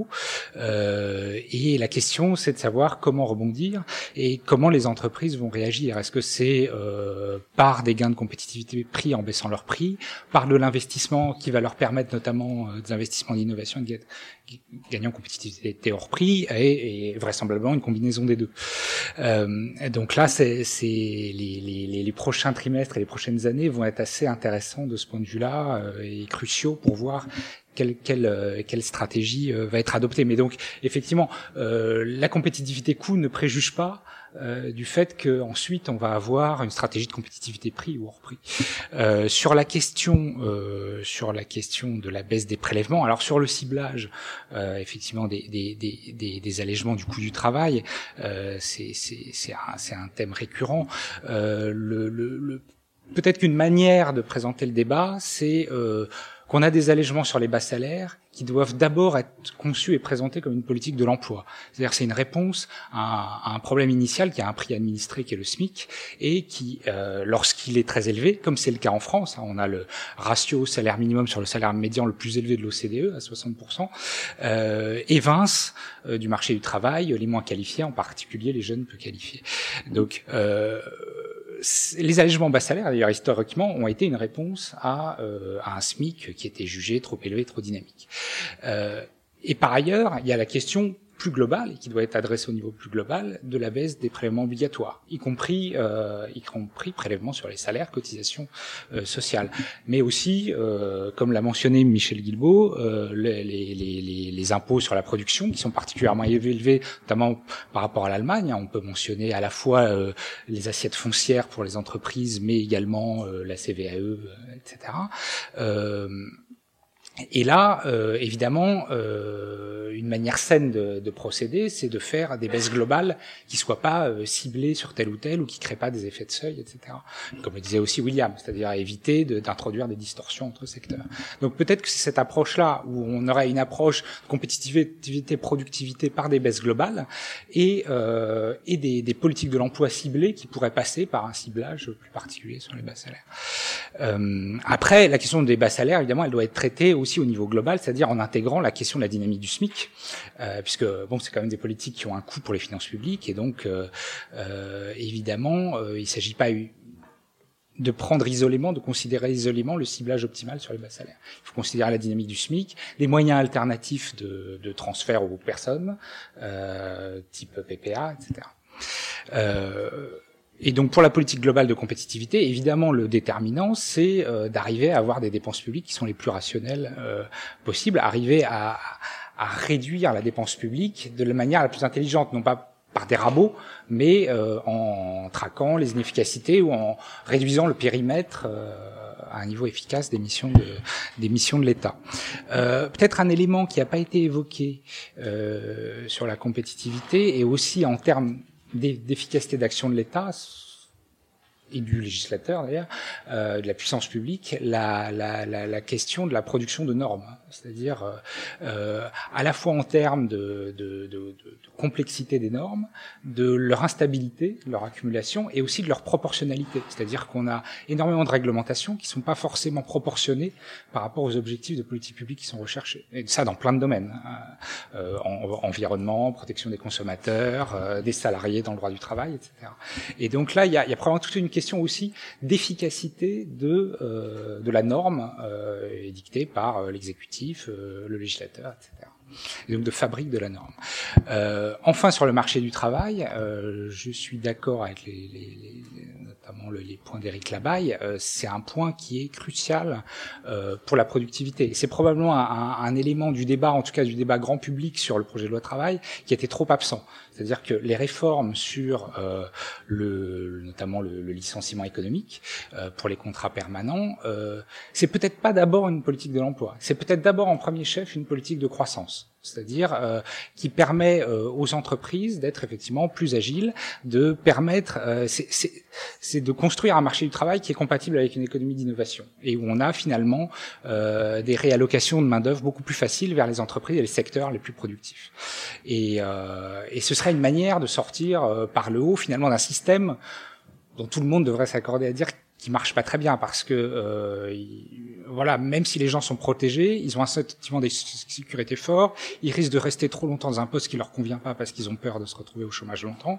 Et donc un, un marché du travail fluide pourrait avoir énormément de vertus en termes de qualité de l'appareillement sur le marché du travail et d'une vision dynamique du marché du travail, d'une économie de l'innovation. Euh, la question des réformes du marché du travail sur le coût du travail est également très importante. C'était une autre dimension du projet de loi, c'est la question de la rigidité à la baisse des salaires et du mode de fixation des salaires. Et euh, notamment, là, on, on a observé que euh, les salaires réels euh, horaires se sont, ont divergé de la productivité horaire suite à la crise. Euh, dans la première partie des années deux mille, euh, ils avaient ils avaient évolué en phase en France. Et il y a eu un, un décrochage euh, des salaires qui sont restés dynamiques alors que la productivité a chuté parce qu'il y a eu rétention de main d'œuvre en deux mille neuf. Et ce décrochage, on l'a jamais on l'a on l'a jamais rattrapé. En fait. Euh, et là, on évalue, par exemple, que si les salaires avaient retrouvé euh, les tendances de productivité euh, euh, après la crise, on aurait pu avoir un surcroît de trois cent mille emplois. Donc il y, y a eu un effet sur le coût du travail euh, qui a été, euh, qui a été, euh, qui a été néfaste à l'emploi. Et là aussi, c'est un enjeu d'avoir des institutions et des modes de négociation salariale qui permettent de, euh, de faire évoluer les salaires réels en, en fonction de la productivité. Le, merci pour tous ces points. Le dernier, c'est un point que nous évoquons dans la note, d'ailleurs que nous documentons dans des, des compléments qui sont en ligne, euh, qui n'ont pas été repris, puisque tout ça s'accompagne d'un certain nombre de, de, de compléments en ligne, mais qu'effectivement on a bien en tête sur la question des mécanismes de, de, de formation des salaires, singulièrement dans une période euh, de, d'inflation très basse euh, et euh, de niveau de chômage élevé et de gain de productivité très faible. Michel Guilbault va intervenir. En fait, je voulais, je voulais euh, faire une mention qu'ont déjà fait d'autres, à la fois Éric Labaye sous l'angle de la présentation globale en terminant sur les questions de finances publiques. Euh, quelque part, il y a un lien avec la dimension européenne qui était évoquée tout à l'heure, oui. Mais quitte à être un petit peu rustique, euh, il me semble que euh, on n'ose pas euh, parler de façon euh, euh, aussi directe qu'il le faudrait de la spécificité qui me semble très structurelle maintenant, et qu'on n'aurait peut-être pas dit la même chose en deux mille huit, avant la crise financière, entre la situation des finances publiques et la compétitivité. Quand on est à un niveau de dépenses publiques de cinquante-sept pour cent du P I B, on est quand même sur un niveau qui est extraordinairement élevé par rapport à nos concurrents européens, et ça n'était pas le cas en deux mille sept. De mémoire, en deux mille sept, on était à cinquante-deux pour cent. Alors, on était encore élevé en P O, on demandait déjà des baisses de charges, on avait déjà des problèmes de, de taux de marge. Euh, mais aujourd'hui, qu'est-ce qui explique qu'on a un niveau de prélèvement qui semble insoutenable et qu'on est devant un mur, puisque tout le monde parle d'une centaine de milliards qu'il faudrait baisser en dépenses, en prélèvements, en poids sur les entreprises? Euh, c'est que on, on n'arrive pas à affronter ce sujet-là. Moi, je ne sais pas très bien dire d'où ça vient. Qu'est-ce qui fait qu'on est monté à cinquante-sept pour cent, qu'après on n'est pas redescendu? Est-ce que c'est le P I B qui n'a pas assez grossi? Est-ce que c'est les mauvaises dépenses qu'on grossit, qu'elles ne rebaissent pas, notamment les transferts sociaux? euh, Mais euh, faut quand même les, les ordres de grandeur quand on dit cent trente milliards de différentiel avec l'Allemagne, quand on parle des augmentations de quarante milliards entre deux mille dix et deux mille treize. Je rappelle que la masse des prélèvements sur les entreprises, c'est trois cents milliards. Qu'en deux mille, c'était deux cents milliards.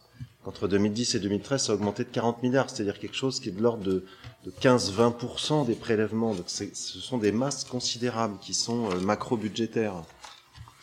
Euh, donc quand au niveau européen, on dit qu'il faut coordonner les politiques de finances publiques d'une part, les politiques de compétitivité d'autre part, tout le monde est d'accord, mais il me semble qu'il y a une spécificité française qui est qu'on oublie, de, on parle souvent du solde, on parle du déficit, de la dette, mais on ne parle pas du niveau de dépenses publiques qui explique largement un problème de niveau de prélèvement. Donc après, nous, ça nous rend très malheureux sur le sujet coût du travail, parce qu'on se demande comment cibler des baisses. Mais le problème, c'est que tout est trop élevé, et, et nous, on voudrait garder des signaux neutres. Le code de la Sécu, c'est quand même que les cotises, elles étaient proportionnelles au salaire, et on est en train de faire une courbe. Alors, il y avait les allègements Fillon entre un et un virgule six, mais maintenant, on a des espèces de marges d'escalier. La courbe de coût du travail, elle est totalement anormale. Et, et quand on dit maintenant combien on va baisser, il ne s'agit pas de redessiner le pacte, il s'agit de dire qu'est-ce qu'on va faire après. Parce qu'on on espère qu'on va continuer de baisser, mais on aimerait que maintenant on revienne sur une courbe qui est la plus plate possible. Euh, mais par simple bon sens, par simple souci d'avoir des signaux neutres, c'est pas au coût du travail ou à la fiscalité de dire aux entreprises sur quoi elles doivent investir ou sur euh, qui elles doivent embaucher. Il faut, il faut avoir des signaux, les, les... Bon, moi c'est ma vision, hein.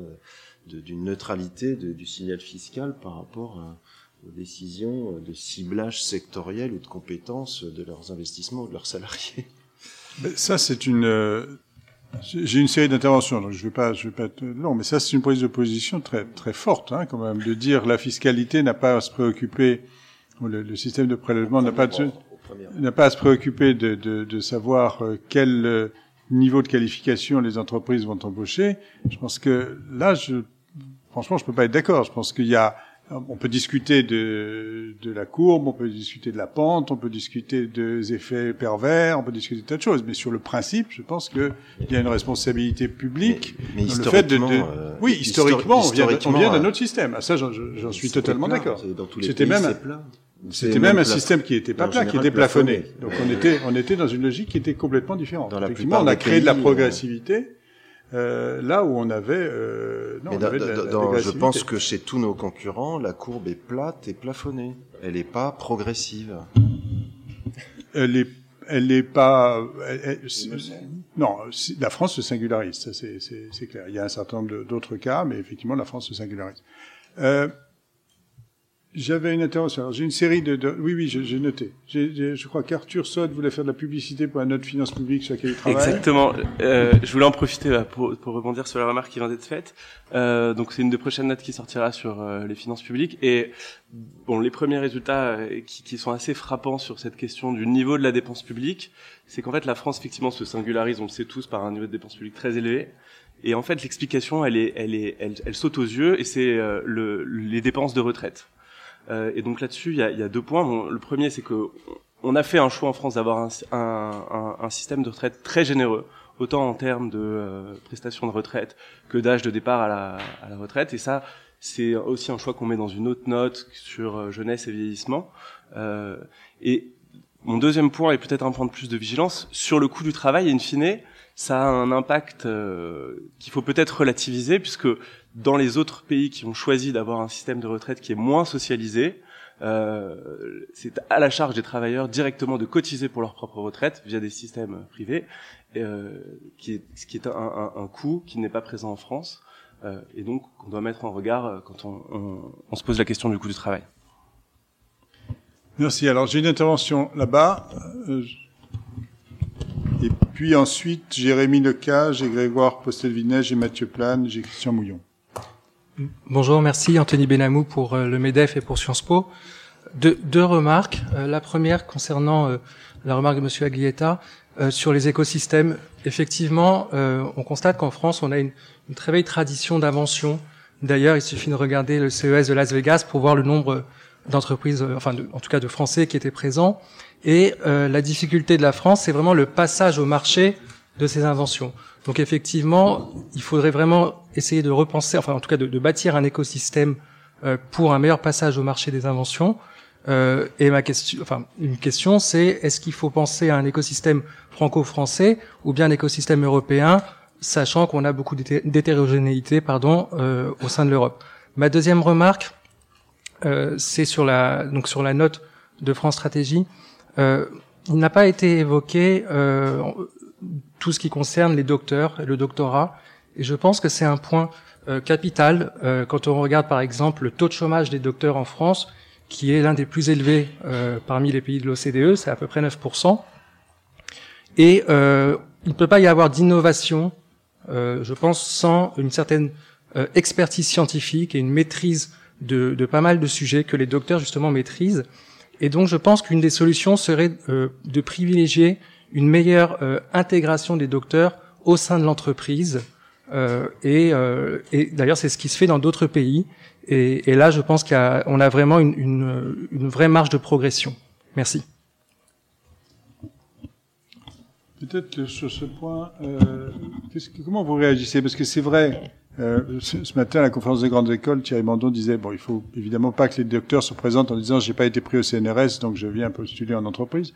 Mais, euh, au-delà de ça, il y a, y a, y a un problème, effectivement, c'est, c'est une des manifestations du fait que, euh, disons, de l'hétérogénéité, euh, dans, euh, dans les compétences, euh, une approche qui peut être plus perturbante par rapport à des routines de, de production d'entreprise, une manifestation de ce qu'on voit là, enfin, dans cette, hein, de cette capacité à, à organiser la montée en compétences. Et la montée en compétences, c'est aussi ça, c'est de prendre des gens qui euh, n'ont pas une formation euh, d'école de commerce, de euh, d'école d'ingénieur, mais qui viennent apporter une interrogation euh, plus fondamentale sur euh, sur les processus, sur les priorités. Ouais, là-dessus, il y a, enfin, je pense que c'est, euh, c'est bien entendu la direction dans laquelle il faut aller. Euh, il y a tas de pays d'Europe, sans même aller aux États-Unis, où les docteurs euh, font du business. Hein. Donc, euh, euh, on va commencer par l'Allemagne. Mais euh, là, je referai un des points majeurs, c'est qu'aujourd'hui, moi, je crois que le, le, ça commence quand euh, les étudiants sont à l'université. Quel est le lien avec l'entreprise ? Euh, on, le, on le voit là. Pourquoi les écoles marchent bien ? Parce que les écoles, il y a des stages, parce que euh, tout de suite, la France est la meilleure pour les stages en Europe. Donc, euh, donc ce qui d'ailleurs euh, donne, donne une intégration hyper rapide. Euh, tout ce qui est professionnel et ou universitaire, aujourd'hui, on est plutôt à des euh, arm's length avec l'entreprise. Donc la question, c'est comment est-ce qu'on peut intégrer, quand on commence à l'université, déjà l'ouverture sur l'entreprise. euh, bah, des stages, bah, organiser les universités qu'ils font, toutes ne le font pas, mais, mais ce lien entre le monde universitaire et le monde de l'entreprise, je pense tout simplement le, le rendre pragmatique, hein, c'est pas une question dogmatique, c'est une question pragmatique. Dès qu'on est en première, deuxième année d'université, naturellement, bah, on va faire des stages en entreprise. Euh, et, et quand on sort docteur, bah, tiens, on a déjà des liens avec des tas d'entreprises. Les entreprises vous connaissent parce qu'elles vous ont eu en stage quand vous étiez en deuxième, troisième, quatrième année. Et puis voilà. Et ça va se faire comme ça. Pour moi, ça serait vraiment le, le, le, l'aspect hyper pragmatique d'ouverture dès qu'on est, euh, dès qu'on est en première année. Aminuka ? Oui, donc je, on, a, on a beaucoup parlé de, de compétitivité euh, coût par rapport au marché du travail, mais il y a également tout l'aspect marché des biens, concurrence, et euh, le fait que parmi les coûts des entreprises, une, une partie importante sont, viennent des, des services qui sont produits en France. Et donc, ces secteurs abrités et le, le fait de renforcer la concurrence dans ces secteurs abrités con, contribuerait également donc à la compétitivité des coûts des entreprises. Et d'autre part, deuxième point, euh, la concurrence permettrait également une meilleure allocation des ressources entre les entreprises et des gains euh, de productivité, euh, donc importants. Alors, dernier point, on a parlé de la, de l'immobilier, des prix de l'immobilier euh, résidentiel, mais il y a aussi l'immobilier euh, d'entreprise, avec euh, deux aspects. Hein. À la fois, c'est le coût d'un facteur de production, l'immobilier d'entreprise, et d'autre part, c'est également un collatéral pour les entreprises qui leur permet d'avoir un meilleur accès donc au, au crédit. Et on voit euh, par ailleurs que cet effet de, de collatéral, hein, qui a plutôt un effet donc positif sur l'investissement, euh, a, effet, a également un effet distributif, Hein, qui peut être défavorable parce que les entreprises qui détiennent de l'immobilier sont en moyenne plutôt plus âgées et plutôt moins productives que les autres. Vous écoutez Compétitivité, que reste-t-il à faire ? Merci pour, euh, merci pour ce rappel. Je ne sais pas si Michel Guilbault, qui a tout à l'heure dit le secteur abrité, euh, c'est une notion d'hier, veut revenir dessus. Euh, il y a une autre définition de la compétitivité qui est de dire la capacité d'attirer du travail, du capital, des talents, de la technologie dans les secteurs euh, et dans les entreprises qui sont les plus exposés euh, à la concurrence internationale et les plus porteurs de, de compétition dans, dans, dans, ce, dans ce domaine. Or, de ce point de vue-là, c'est vrai qu'en France, on a tendance à avoir des profits qui sont plutôt plus faibles, euh, du risque qui est plutôt plus important et des rémunérations qui ne sont pas nécessairement plus importantes pour les salariés dans ces secteurs qui sont, et dans ces entreprises qui sont les plus, euh, les plus exposées. Autrement dit, votre capital ou votre capital humain, vous allez assez facilement avoir tendance à l'investir dans les secteurs abrités en France. Il me semble que c'est, c'est l'esprit de, de ce que disait Rémi Leca, et c'est quand même un problème. Ben, je suppose qu'il faudrait rentrer un peu plus dans, dans, dans le détail, dans le sens où derrière le mot « abrité », je ne sais pas exactement ce que vous entendiez. J'entendais à la fois peut-être certaines professions qui sont encore protégées par euh, des phénomènes de rente, de réglementation... Euh, Donc là, ça renvoie plus au fait d'ouvrir ces réglementations pour accentuer la concurrence. Et puis, ce qu'on a souvent appelé secteur non exposé, c'est ceux qui seraient moins exposés à la concurrence internationale parce que localisés en France, le bâtiment, la, le service de propreté, des choses comme ça. Et où là, je dis, bon, ben, il y a à la fois les travailleurs détachés qui rentrent, donc de toute façon, le travail à bas coût, il vient quand même. Euh, donc, est-ce que c'est... Enfin, bon, donc là, c'est, c'est sûr que la, la, le, le niveau du coût du travail joue, euh, mais des services qu'on croyait avant non exposés euh, le deviennent avec le numérique. Il y a quand même énormément d'activités qui se délocalisent et qu'avant, on ne pensait pas délocalisables. Bon, euh, c'est compliqué de le faire avec euh, de, de, de la rénovation d'un, d'un habitat, mais, mais, mais par en revanche, il y a plein plein de services aujourd'hui qui sont devenus exposés. J'ai l'impression que la frontière, elle est très mobile, qu'elle va être de plus en plus mobile, et donc on avait souvent eu ce débat, comment on va cibler. Déjà, cibler les secteurs exposés juridiquement, c'était pas possible, mais de toute façon, dès qu'on aura défini une frontière, le lendemain, elle sera plus valable, parce que les technologies feront qu'elles ne le seront plus. Voilà, c'était un peu ça ma, ma réflexion. Sur le fait que les, les frontières sont mobiles, absolument. Sur le fait qu'aujourd'hui, si on regarde la situation, on a une déformation des prérelatifs qui s'est faite quand même euh, largement à l'avantage du secteur moins exposé à la concurrence internationale. Il y a un travail de Xavier Rago, euh, euh, l'O F C E, qui a fait travailler sérieusement sur une base sectorielle. Alors évidemment, c'est une affaire... Euh, Euh, relative, euh, certains secteurs qui sont classés d'un côté ou de l'autre euh, bon, euh, sont néanmoins, euh, ceux qui sont classés parmi les secteurs abrités peuvent euh, être soumis à une certaine concurrence sociale, mais en termes relatifs, ils le sont moins. Et quand on regarde avec cette grille, on est très frappé par l'extraordinaire déformation des prérogatives en, en défaveur des secteurs exposés à la concurrence internationale. Tout ça étant pour passer la parole à Mathieu Plane, justement, et après à Grégoire Postaldinec. Voilà. Euh, non, en fait, c'est, c'est oui, une remarque, c'est que j'ai l'impression qu'on, qu'on euh, on reconnecte trop peut-être les questions de compétitivité et d'emploi, et je pense que c'est peut-être aussi des erreurs, parce qu'il y a des, des timings différents. Et je crois que la, la question de compétitivité, c'est vraiment une question de long terme, et les questions d'emploi peuvent être traitées aussi sur des dispositifs de court terme. Et c'est pour ça que je pense qu'une des questions du C I C E qui se posait, c'est que, est-ce que finalement... Euh, ce dispositif qui vise à baisser le coût du travail est un dispositif de compétitivité. Et d'ailleurs, dedans, il y a compétitivité et emploi. Donc, est-ce que c'est pour la compétitivité ou l'emploi? Moi, je suis assez partisan, à court terme, en fait, de penser qu'effectivement, il y a une élasticité du coût du travail à l'emploi qui est plus forte au niveau des bas salaires. Euh, que ça va, si on veut enrichir la croissance en emploi, on le fera plutôt comme ça. En revanche, si on veut faire de la compétitivité, ça passe par des secteurs qui vont générer de l'innovation, un certain nombre de dépenses d'investissement. Et ça, c'est plutôt des ciblages. D'ailleurs, on le voit hein, avec euh, récemment le suramortissement fiscal marche plutôt pas mal sur les biens d'équipement. Et on voit que les biens d'équipement ont, sont repartis. Alors, il n'y a pas que ce facteur-là qui joue, mais euh, on aurait pu avoir des dispositifs justement qui se qui se qui se déconnectent, je pense. Euh, après, il y a la question euh, qui est assez importante, qui est euh, celle finalement de, de l'attractivité. Effectivement, là, ça passe aussi par la fiscalité, et notamment l'I S. Alors, on a un problème en France, c'est qu'on a quand même un I S qui a un taux très élevé, mais avec un rendement très faible. C'est-à-dire qu'aujourd'hui, si on intègre le C I C E, on a un virgule cinq point de P I B, ce qui est absolument rien, alors avec un taux très, très élevé. Donc, c'est vrai qu'en termes d'attractivité, ça pose, ça pose un, un certain nombre de problèmes. Euh, en revanche, là où je voulais en venir, c'est que on a une difficulté, c'est qu'effectivement, il y a des, il peut y avoir des constats partagés, mais en revanche, on parle rarement du bouclage macroéconomique et du financement, en fait, de ces dispositifs. Quels sont les choix qui sont faits derrière ça? C'est-à-dire que, effectivement, si on baisse encore le coût du travail, si on réduit l'I S, si on doit faire plus de sécurité parce qu'on fait de la flexibilité, comment on le fait?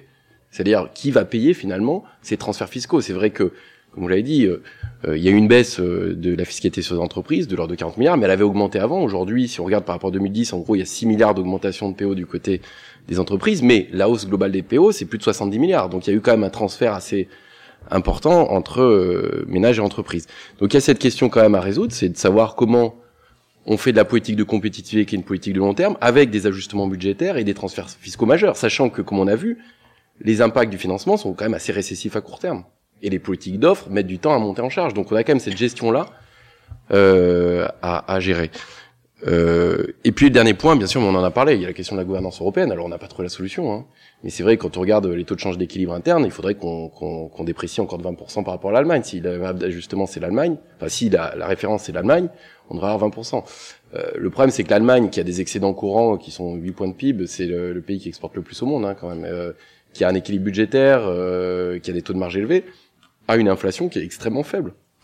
Et donc, euh, notre référentiel, nous, si on doit s'ajuster par rapport à l'Allemagne, on est obligé de rentrer dans une politique déflationniste. Et ça pose un problème au niveau euh, européen. Donc, il y a quand même cette question de comment on arrive à avoir un pilotage macroéconomique européen qui permette aussi aux pays, justement, de, d'avoir... Euh, la possibilité de faire des ajustements sans rentrer dans une spirale déflationniste. Je voulais, euh, en fait, je, je, j'aime pas beaucoup le raisonnement euh, qui va payer quand il s'agit de baisser la dépense. C'est-à-dire qu'il y a quelques années, effectivement, on se disait on va raisonner à isofiscalité, on va dire euh, voilà T V A sociale, et cetera. Je pense qu'on n'en est plus là. Et bien sûr, il y a des politiques de dépenses qui vont impacter des gens. Mais laisser penser qu'on va faire payer d'autres quelque chose qui vise simplement à moins prélever pour moins dépenser ou moins dépenser pour moins prélever, je trouve que... Et en plus, ça entretient cette vision qu'on va donner quelque chose aux entreprises alors qu'il s'agit simplement de prendre moins. Pardonnez-moi, je suis un peu basique, mais, mais il ne s'agit pas de faire payer des gens pour... Pour, pour baisser la fiscalité des entreprises. Il s'agit juste de baisser la fiscalité. D'accord, mais, enfin, on est... Tu peux répondre? Pardon. Non, mais du coup, il y a quand même un problème comptable. C'est-à-dire que la dépense publique, elle a quand même une utilité. C'est-à-dire que, effectivement, la singularité française, c'est notre dépense de protection sociale. C'est-à-dire que les retraites sont des retraites publiques, on a un système de santé publique. La question, c'est est-ce qu'on privatise une partie de notre système de protection sociale? On a la défense, effectivement, qui coûte plus cher qu'ailleurs. Il y a ça... Non mais du coup, il faut pas penser que la dépense publique est une dépense qui est inutile. Et c'est, c'est des transferts, essentiellement, c'est des transferts qui font du revenu. Le C I C E est aussi une subvention. Euh, tout ça euh, bénéficie en partie aux ménages, on est d'accord, mais aussi aux entreprises. Donc, enfin, je veux dire, il faut aussi euh, dire peut-être qu'il y a des dépenses inefficaces. bah, Comment justifier que nous soyons le seul bah, pays je... à cinquante-sept pour cent de dépenses publiques? Elle est sûrement très justifiée, mais... Non, mais elle est justifiée en partie de, de la singularité. Comptable, mais économique. Eh ben, la, la, la singularité est essentiellement sur le, le système de protection sociale, sur la retraite et la santé. C'est, c'est une des majeures parties de la différence. C'est-à-dire que dans les autres pays, une partie est quand même, notamment euh, avec une partie privée beaucoup plus forte. Et donc, c'est les choix, après des choix de société, de savoir est-ce qu'on privatise ou pas une certaine partie de la, de la retraite et de la santé. Il y a la question euh, aussi qui est importante, qui est celle...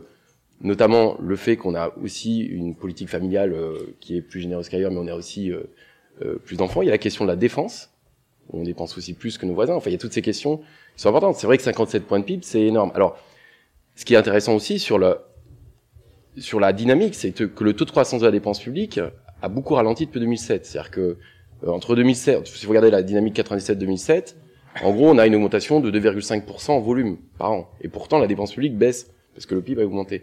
Depuis deux mille huit, en fait, il augmente autour de un virgule quatre à un virgule cinq. Et là, même, on est en dessous de un pour cent en volume. C'est-à-dire qu'il y a eu des ajustements qui ont été faits, mais qui sont masqués par, effectivement, une faible dynamique du P I B.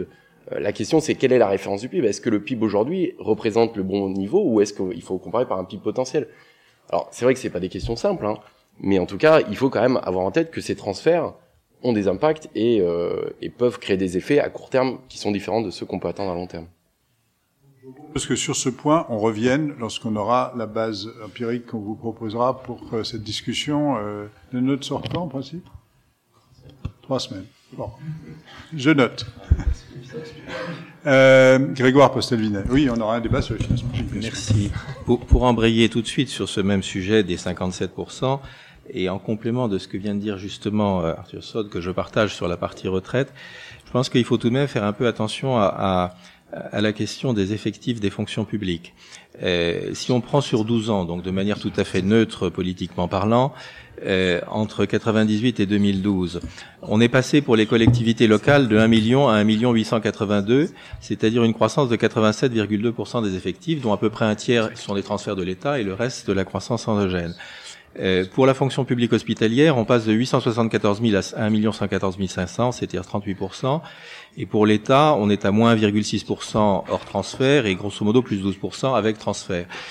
Euh, au total, ça fait une croissance de plus d'un quart. Et donc, euh, alors que nous avons, pour des pays comparables en termes de euh, prestations euh, de, de, de services publics, Euh, dont l'Allemagne, euh, des effectifs qui sont sensiblement plus élevés, ça finit par peser, et surtout ça a des taux de croissance qui sont absolument incompatibles avec euh, la croissance potentielle de, du pays. Et je pense que ça, c'est un des éléments qu'il faut regarder. Euh, la note excellente qu'avait faite France Stratégie il y a, pour la France dans dix ans, il y a déjà un, un petit moment, expliquait que en Europe, Euh, la taille moyenne des communes était de cinq mille personnes, cinq mille quatre cents si ma mémoire est bonne, et que nous étions à deux mille deux cents, et que ces deux mille deux cents s'expliquent parce que sur les trente-six mille communes, il y en a dix-neuf mille qui sont à moins de cinq cents personnes. Bien sûr, c'est très difficile de supprimer des maires, et c'est, aucun, aucun politique ne va partir sur cette base, et surtout pas le Sénat. Mais euh, ce qui est peut-être possible par contre, et là le numérique entre en jeu, c'est de mutualiser un certain nombre de fonctions. Et donc, via les intercommunalités et via un transfert de ce sens-là, on peut progresser en dix ans, et je pense que c'est un des éléments importants. Ça, c'était une remarque sur l'ordre fiscal, sachant que sur la fiscalité, je partage ce qui a été dit, c'est-à-dire que alors que le Royaume-Uni alloue dix-sept pour cent de, d'I S à compter de deux mille vingt et qu'on est à vingt-cinq pour cent en moyenne européenne, c'est très difficile de rester à trente-quatre et que ça pose un vrai problème sur l'attractivité et sur beaucoup d'autres facteurs. Il y a aussi un autre facteur de fiscalité sur l'I R pour les, pour les hauts revenus euh, qui est déterminant sur la localisation des centres de, de décision. Et ça, c'est un point qui me semble euh, mériter attention parce que, euh, comme l'a très justement dit euh, à la fois Michel Guilbault et, et euh, Éric Labaye, chacun de leur façon, euh, si à horizon de dix ans, il y a cinquante pour cent de... Grâce à de l'innovation, cinquante pour cent des marchés sont bousculés. Ils sont bousculés par ceux qui sont essentiellement euh, des, à des niveaux relativement élevés de, de formation, qui vont entraîner les autres. Et donc, dire qu'une politique d'emploi consiste simplement à maintenir euh, les, les niveaux non qualifiés, c'est une erreur. On a, depuis quatre-vingt-treize, investi trois cents milliards sur cette politique de l'emploi. On va évidemment pas la supprimer parce qu'aujourd'hui, ce serait catastrophique. Mais par contre, euh, je suis là clairement dans le sens qu'a souligné Michel Guilbault euh, et d'autres, c'est-à-dire que euh, il faut il faut pousser plutôt sur euh, les allègements de charges à des niveaux plus élevés, faute de quoi euh, les arbitrages se font pour des gens qui sont mobiles, euh, là où c'est plus facile pour eux. Une remarque très générale sur la compétitivité, où euh, le MEDEF s'est réjoui qu'on en parle maintenant comme un sujet majeur, alors que c'était pas le cas avant. On s'est donné beaucoup de mal, effectivement, pour que ce soit le cas, euh, tant au niveau européen que, qu'au niveau national. Je suis pas du tout persuadé que pour les prochaines présidentielles, ce soit le sujet sur le, sur le sommet de la table, à moins qu'on le dise fortement. Or, il est important que ça soit fortement dans, dans, le, dans l'agenda. Mais ça peut très bien être des sujets migratoires ou des sujets tout autres qui soient, euh, qui soient ou sécuritaires, qui soient mis en, en avant et qui conduiraient à plutôt augmenter les dépenses que les réduire. Euh, donc je pense que c'est... Et éventuellement mettre des cloisons là où il faut au contraire euh, créer des ponts. Donc je pense que ce point-là doit être euh, mentionné. Sur le, le hors-coût, je suis d'accord avec à peu près tout ce qui a été dit, euh, avec tout de même euh, quelques rappels simples, c'est que euh, la R et D, ça compte, et que euh, là aussi, par rapport à l'Allemagne, on est en dessous en termes de ratio D I R sur P I B, ratio qu'on a un peu oublié dans le paysage, mais qui compte, et en particulier la D I R deux, c'est-à-dire la, la dépense de recherche et de l'intérieur sur, le, sur les entreprises, ce qui plaide plutôt pour à la fois... Euh, des mesures type C I R ou, ou crédit impôt innovation, et d'autre part pour que, comme l'a justement dit Michel Guilbault, et je partage son avis là-dessus, euh, il y ait une articulation avec des dispositifs de cluster, des pôles de compétitivité, pour que euh, non seulement on fasse euh, la recherche qui va bien ou l'innovation qui va bien sur le territoire, mais qu'en même temps on crée simultanément des liens qui fassent qu'une part la plus élevée possible de, de l'activité euh, soit, soit sur le territoire également. D'autre part, également sur le hors-prix, on a peu cité, sauf dans un des papiers, les outils de la compétitivité hors-prix. Je pense qu'il faut les mentionner. Il y a la propriété intellectuelle, il y a le design, il y a la qualité, il y a la normalisation en termes de normes techniques, qui sont tous des éléments qu'il faut, euh, qu'il faut prendre en compte. Et de la même façon, euh, il faut prendre des politiques par métier. Alors, à la fois, je suis d'accord avec ce qu'a dit Michel Guilbault et, et, et, et Éric Labaye, c'est-à-dire que les technologies sont transversales au, au secteur et donc que raisonner uniquement par secteur n'a pas grand sens. Et en même temps, euh, il y a tout de même des quantités d'outils qui sont spécifiques euh, sur l'automobile, sur les télécoms, sur le logiciel, sur tout ce qu'on veut, euh, ou sur le tourisme. Chaque fois, ce sont des... Euh, des outils qui font que euh, l'alpha et l'oméga ne se résument pas simplement à des mesures de politique horizontale. Et je pense qu'il faut avoir ça présent, présent à l'esprit.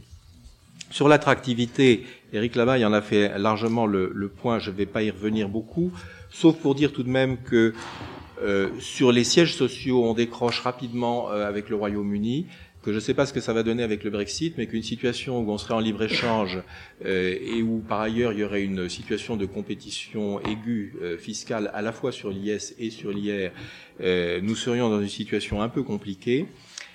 Ce qui plaide à nouveau pour faire des économies, et puis ce qui plaide bien sûr, euh, comme on l'a dit tous, c'est que finalement un conseil compétitivité au niveau européen pour éviter de se curiasser les uns les autres euh, n'est, n'est pas forcément une mauvaise idée. Euh, toujours sur l'innovation, on a mentionné très rapidement les simplifications. Je pense que euh, il faut il faut beaucoup insister là-dessus. Je crois que c'est Monsieur Mouillon qui a qui a mentionné ça. Euh, on a augmenté de, de l'ordre en dix ans de l'ordre de trente pour cent les, les, les lois et règlements. Euh, il y a deux cent vingt-six mille décrets euh, qui sont en vigueur, et un exercice intéressant sur le journal officiel montre que euh, les lois et décrets en vigueur représentent trente millions de mots. Euh, pour qui euh, euh, aime la littérature, le rôle le plus long du théâtre français, c'est celui de Cyrano de Bergerac, qui fait trente mille mots. Par conséquent, chacun est, est, n'est, n'est pas censé ignorer un millier de, de rôles de Cyrano de Bergerac. Euh, on est arrivé à un degré où, franchement, il faut, il faut aller plus simple. Euh, sur la productivité, un élément qui n'a pas été mentionné, c'est sur la taille des très petites entreprises. Euh, de l'ordre de deux en moyenne euh, pour les T P E en France, deux salariés, de l'ordre de quatre en Allemagne. Et en fait, ceci euh, traduit des, des histogrammes qui font que, euh, bah, en gros, il euh, euh, y a plus d'entreprises qui font euh, dix, quinze, vingt personnes que, qu'il y en a en France, avec des effets de seuil qui sont, qui sont limitants. Pourquoi est-ce que c'est embêtant ?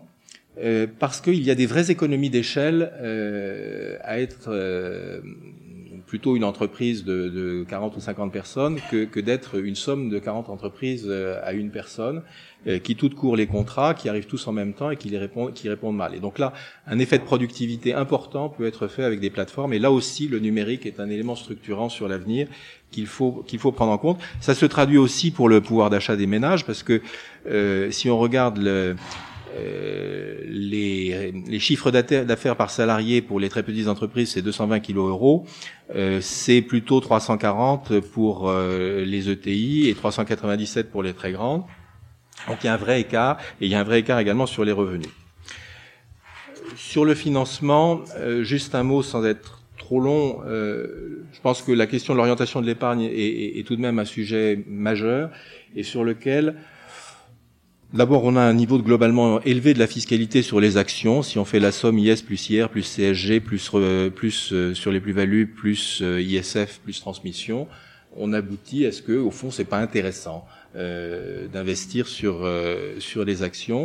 Et si on regarde les travaux qu'on conduit, euh, par exemple, euh, Madame Berger et Monsieur Lefebvre sur euh, réorienter la, l'épargne, on voit qu'il y a une part très faible par rapport à d'autres pays euh, de de l'investissement dans, dans les actions et que ça, en termes de prise de risque et d'orientation de l'épargne pour du risque, en particulier quand on est dans des situations de taux faibles, euh, c'est un, c'est un handicap qu'il faudrait relever.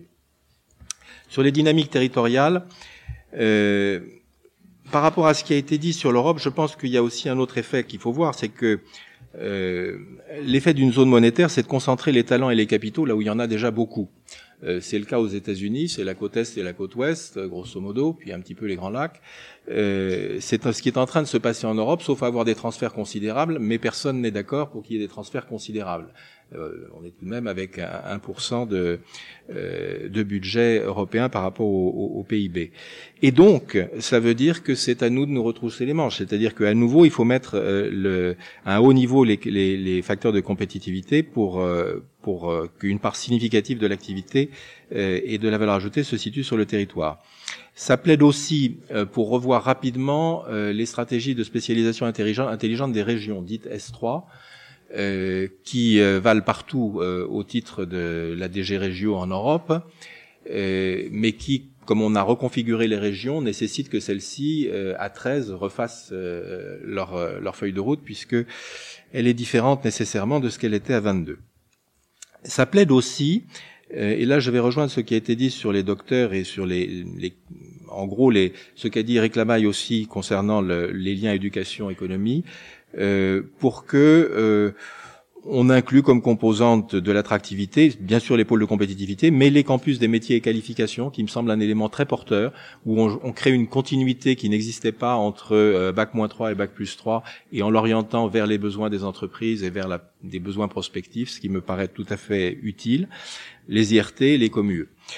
Euh, Et puis, euh, à soutenir les fonctionnements en réseau et des pôles mondiaux d'excellence qui créent de la richesse. Et là, on est sur euh, des choses comme la French Tech et l'idée que, effectivement, euh, dans un monde numérique où les euh, les gagnants prennent tout le marché, il faut adresser les marchés de manière assez large, européenne si on peut, voire davantage, parce que c'est souvent euh, ce qu'on constate, c'est que, euh, au moins sur les métiers numériques, euh, on, on va adresser systématiquement, rapidement, euh, le marché mondial. Voilà. Euh, sur les ressources humaines, euh, je partage euh, à la fois la préoccupation qui a été émise que c'était pas dans le papier, mais comme ça figure dans un autre papier, euh, je ne doute pas qu'il sera excellent.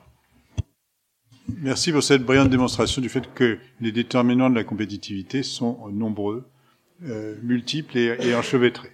Euh, Madame, je crois que vous aviez une euh, intervention. Vous écoutez Compétitivité, que reste-t-il à faire ? Oui, en effet, bonsoir, Muriel Cagnafisseux. Je représente ce soir le comité Compétitivité, Innovation, Attractivité du territoire du MEDEF, également la commission Efficience publique.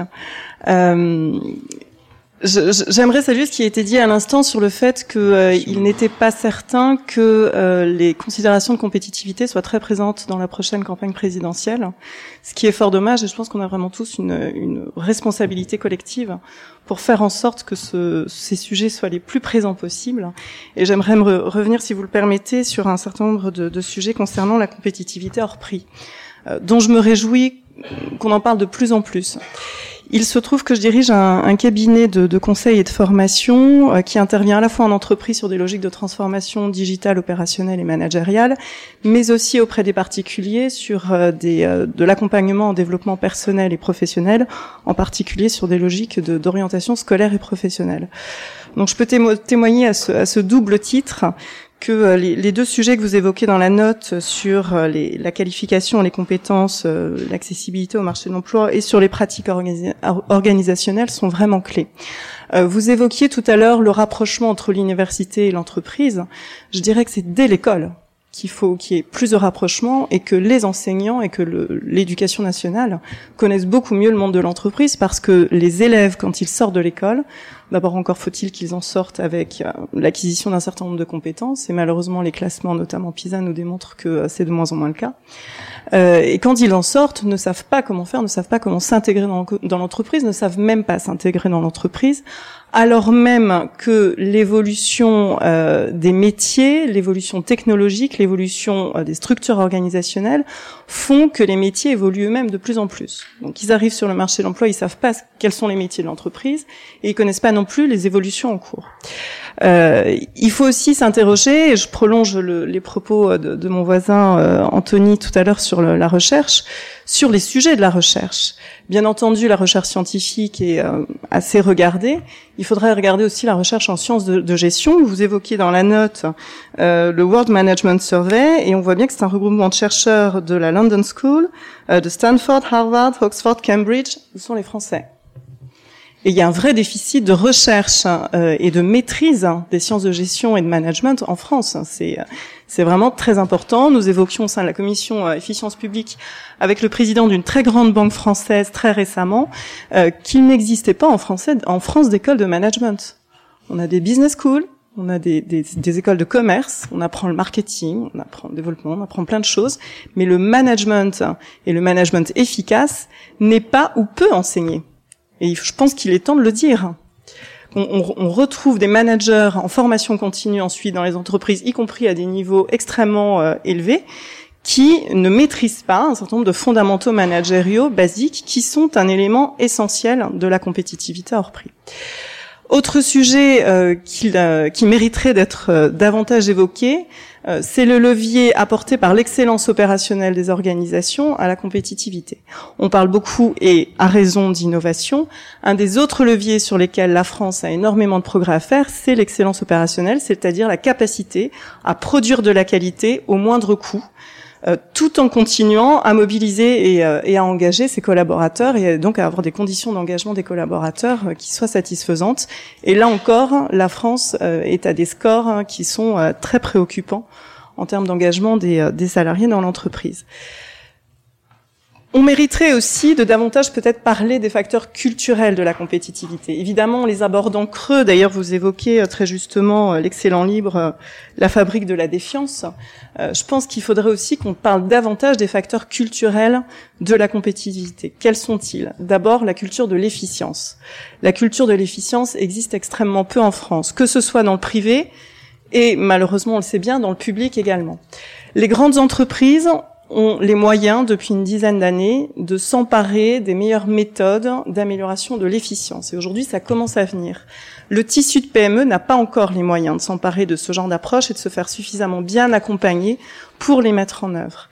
Quant à la, quant à la sphère publique, elle commence aussi à s'intéresser, notamment depuis la R G P P, au sujet, mais les, les, les équipes qui s'occupent de ces questions, notamment au, au sein du secrétariat général à la modernisation de, de l'action publique, sont extrêmement insuffisantes. Et il faut savoir que quand ils parviennent à démontrer l'efficacité de certaines approches, de certaines pratiques, euh, à convaincre d'engager des programmes de transformation au sein de certaines entités publiques, euh, les budgets ne sont pas dégagés pour mettre les bonnes ressources qui euh, seraient à même de mener la transformation. Ça, c'est une réalité très concrète. Et je pense qu'on n'en parle pas suffisamment. Enfin, sur les facteurs culturels, on peut parler euh, de confiance, de droit à l'erreur. Le droit à l'erreur est quelque chose, le non-droit à l'erreur plutôt en France, euh, coûte énormément aux organisations. On commence à en prendre conscience en sanctionnant moins l'échec, notamment entrepreneurial, mais le droit à l'erreur, c'est chaque jour qu'il faut l'avoir. Euh, Et il faut faire évoluer aussi une forme de complaisance qu'on peut avoir quant au manque d'efficacité. Donc ça aussi, je pense qu'on a une responsabilité collective à dénoncer de plus en plus la complaisance, euh, qui est certes confortable, mais qui nous fait perdre énormément de temps par rapport à la concurrence mondiale. Il y a enfin un, d'autres facteurs comme la culture de la mobilité. Quand vous essayez de faire bouger des gens, certes, euh, il y a beaucoup à faire au sein de l'éducation nationale, de euh, l'université, des écoles, pour qu'on ait moins de différences. Je trouvais passionnant là, les statistiques que vous nous avez sorties tout à l'heure sur la perception euh, de euh, la pertinence des contenus, euh, des enseignements entre euh, la perception des écoles et puis celle des, euh, des, des étudiants euh, et des entreprises. Euh, Il n'y a pas que là-dessus qu'il faut travailler. Il faut aussi travailler, je pense, sur la culture de la mobilité en France. C'est très difficile de faire bouger, y compris des gens qui sont dans, des, dans une situation très précaire. Euh, et même quand on s'adresse à des populations de cadres euh, de haut niveau, euh, j'ai en tête euh, l'exemple de, euh, d'un de mes clients qui fait partie euh, du, du C A C quarante, qui est en train, qui a essayé de délocaliser sept cents personnes de la région publi- parisienne, pardon, à Bordeaux, qui est pourtant une région plutôt euh, sympathique et, et attractive. Euh, sur sept cents postes hein, qui étaient transférables, hein, euh, ils ne réussissent euh, qu'à en transférer à peu près cent cinquante. C'est quand même extrêmement intéressant. Euh, donc voilà, la mobilité. Et puis pour reboucler avec ce qui a été évoqué sur les écosystèmes, les clusters, et cetera, il y a aussi la culture du partage, de la coopération, euh, qui est trop peu présente en France. On fait trop peu de benchmark, on a trop peu l'habitude de décloisonner, de s'adresser euh, à des gens qui ne font pas partie de notre de notre propre écosystème, de notre propre environnement. Et on gagnerait beaucoup à mieux échanger entre écoles, universités, entreprises, institutions, sphères publiques, euh, et à mieux s'organiser comme on peut le faire par exemple dans le Mittelstand allemand que M. Aglietta euh, nous, nous rappelait tout à l'heure. Euh, on est en train de perdre beaucoup de temps sur l'ensemble de ces points. Merci beaucoup. Merci beaucoup. Merci, merci notamment sur ce que vous avez, de ce que vous avez dit sur les questions de, de management, d'excellence opérationnelle, d'efficience. Euh, nous, euh, en, en mettant en avant ces, ces travaux académiques très, enfin récents, mais sur un terrain nouveau dans lequel les, les, les économistes prennent au sérieux la question du management et essayent de produire de, des éléments empiriques solides euh, pour faire des comparaisons internationales, euh, on, a, on se demandait quel écho euh, ça rencontrait chez les praticiens. Euh, donc vous avez plutôt renforcé en fait hein, ce, ce, ce constat, en disant oui, il y a, y a un problème. Bon, quand vous mettez en cause les écoles de, de business school françaises qui ont des classements, alors là pour le coup euh, astronomiques, vous dites ce ne sont pas des écoles de management, c'est intéressant. Christian Mouillon. Oui, rapidement, c'est pas des, des affirmations, c'est plutôt des, des questions. J'ai, de, j'ai trouvé au demeurant le papier euh, très bien et très intéressant. Par contre, je me suis étonné, vous l'avez évoqué euh, rapidement, c'est l'effet de notre épargne, pu, notre épargne privée qui est pas forcément toujours bien orientée ou sur des produits réglementés, et l'effet sur la compétitivité et la fiscalité sur le coût du sur le capital. Donc ça, je pense que c'est quand même un sujet qu'il faudrait quand même regarder parce que je pense qu'il n'est pas totalement neutre. Le deuxième point sur lequel je voulais revenir, c'était pas sur le débat de la dépense publique. Je pense qu'effectivement les cinquante-sept pour cent, euh, ça pose question, mais c'est aussi une question de qualité de la dépense publique, c'est-à-dire ce sur quoi on dépense, et investissement versus frais généraux, et euh, effectivement c'est son rendement. Et pourquoi je dis ça ? C'est que je pense quand même que au fur et à mesure des années, je pense par exemple, vous parliez des infrastructures, je pense qu'elles se sont plutôt dégradées en France comparativement à ce qu'il y avait avant et comparativement à d'autres pays qui ont fait des efforts d'infrastructure qui sont de nettement meilleure qualité. Donc quand on dit que c'est un avantage compétitif, peut-être, mais mais on est quand même un peu en train, enfin en tout cas c'est mon c'est mon observation. Le, le deuxième point là-dessus, c'est dire que quand on est un, un agent économique, qu'on soit qu'on soit un particulier ou une entreprise, on doit faire face à cette dépense publique, mais quand en plus on doit dépenser dans l'entreprise de l'argent pour faire face à ce que cet argent public ou ces dépenses publiques ne font pas totalement. Par exemple, vous parliez des régimes de retraite qui sont très coûteux au niveau public. Il y a quand même des entreprises qui complètent ces régimes de retraite pour leurs salariés. C'est pas que des problèmes de dirigeants, c'est aussi pour des entreprises. Et ça, ça a un coût qui vient se rajouter parce qu'ils savent qu'à terme, euh, tout l'argent dans les systèmes de retraite euh, publics ne feront pas face euh, aux dépenses pour leurs salariés. Donc ça, ça vient quand même, de mon point de vue, renchérir le coût dans l'entreprise et donc créer un problème de compétitivité, puisqu'on n'a pas un phénomène de vase communicant qui est qu'on dépense moins sur le public pour aller le donner euh, sur le système privé. Donc je, sans faire de polémique, je pense qu'il y a une question là quand même à regarder, car c'est pas additif, c'est additif et c'est pas euh, vase communicant.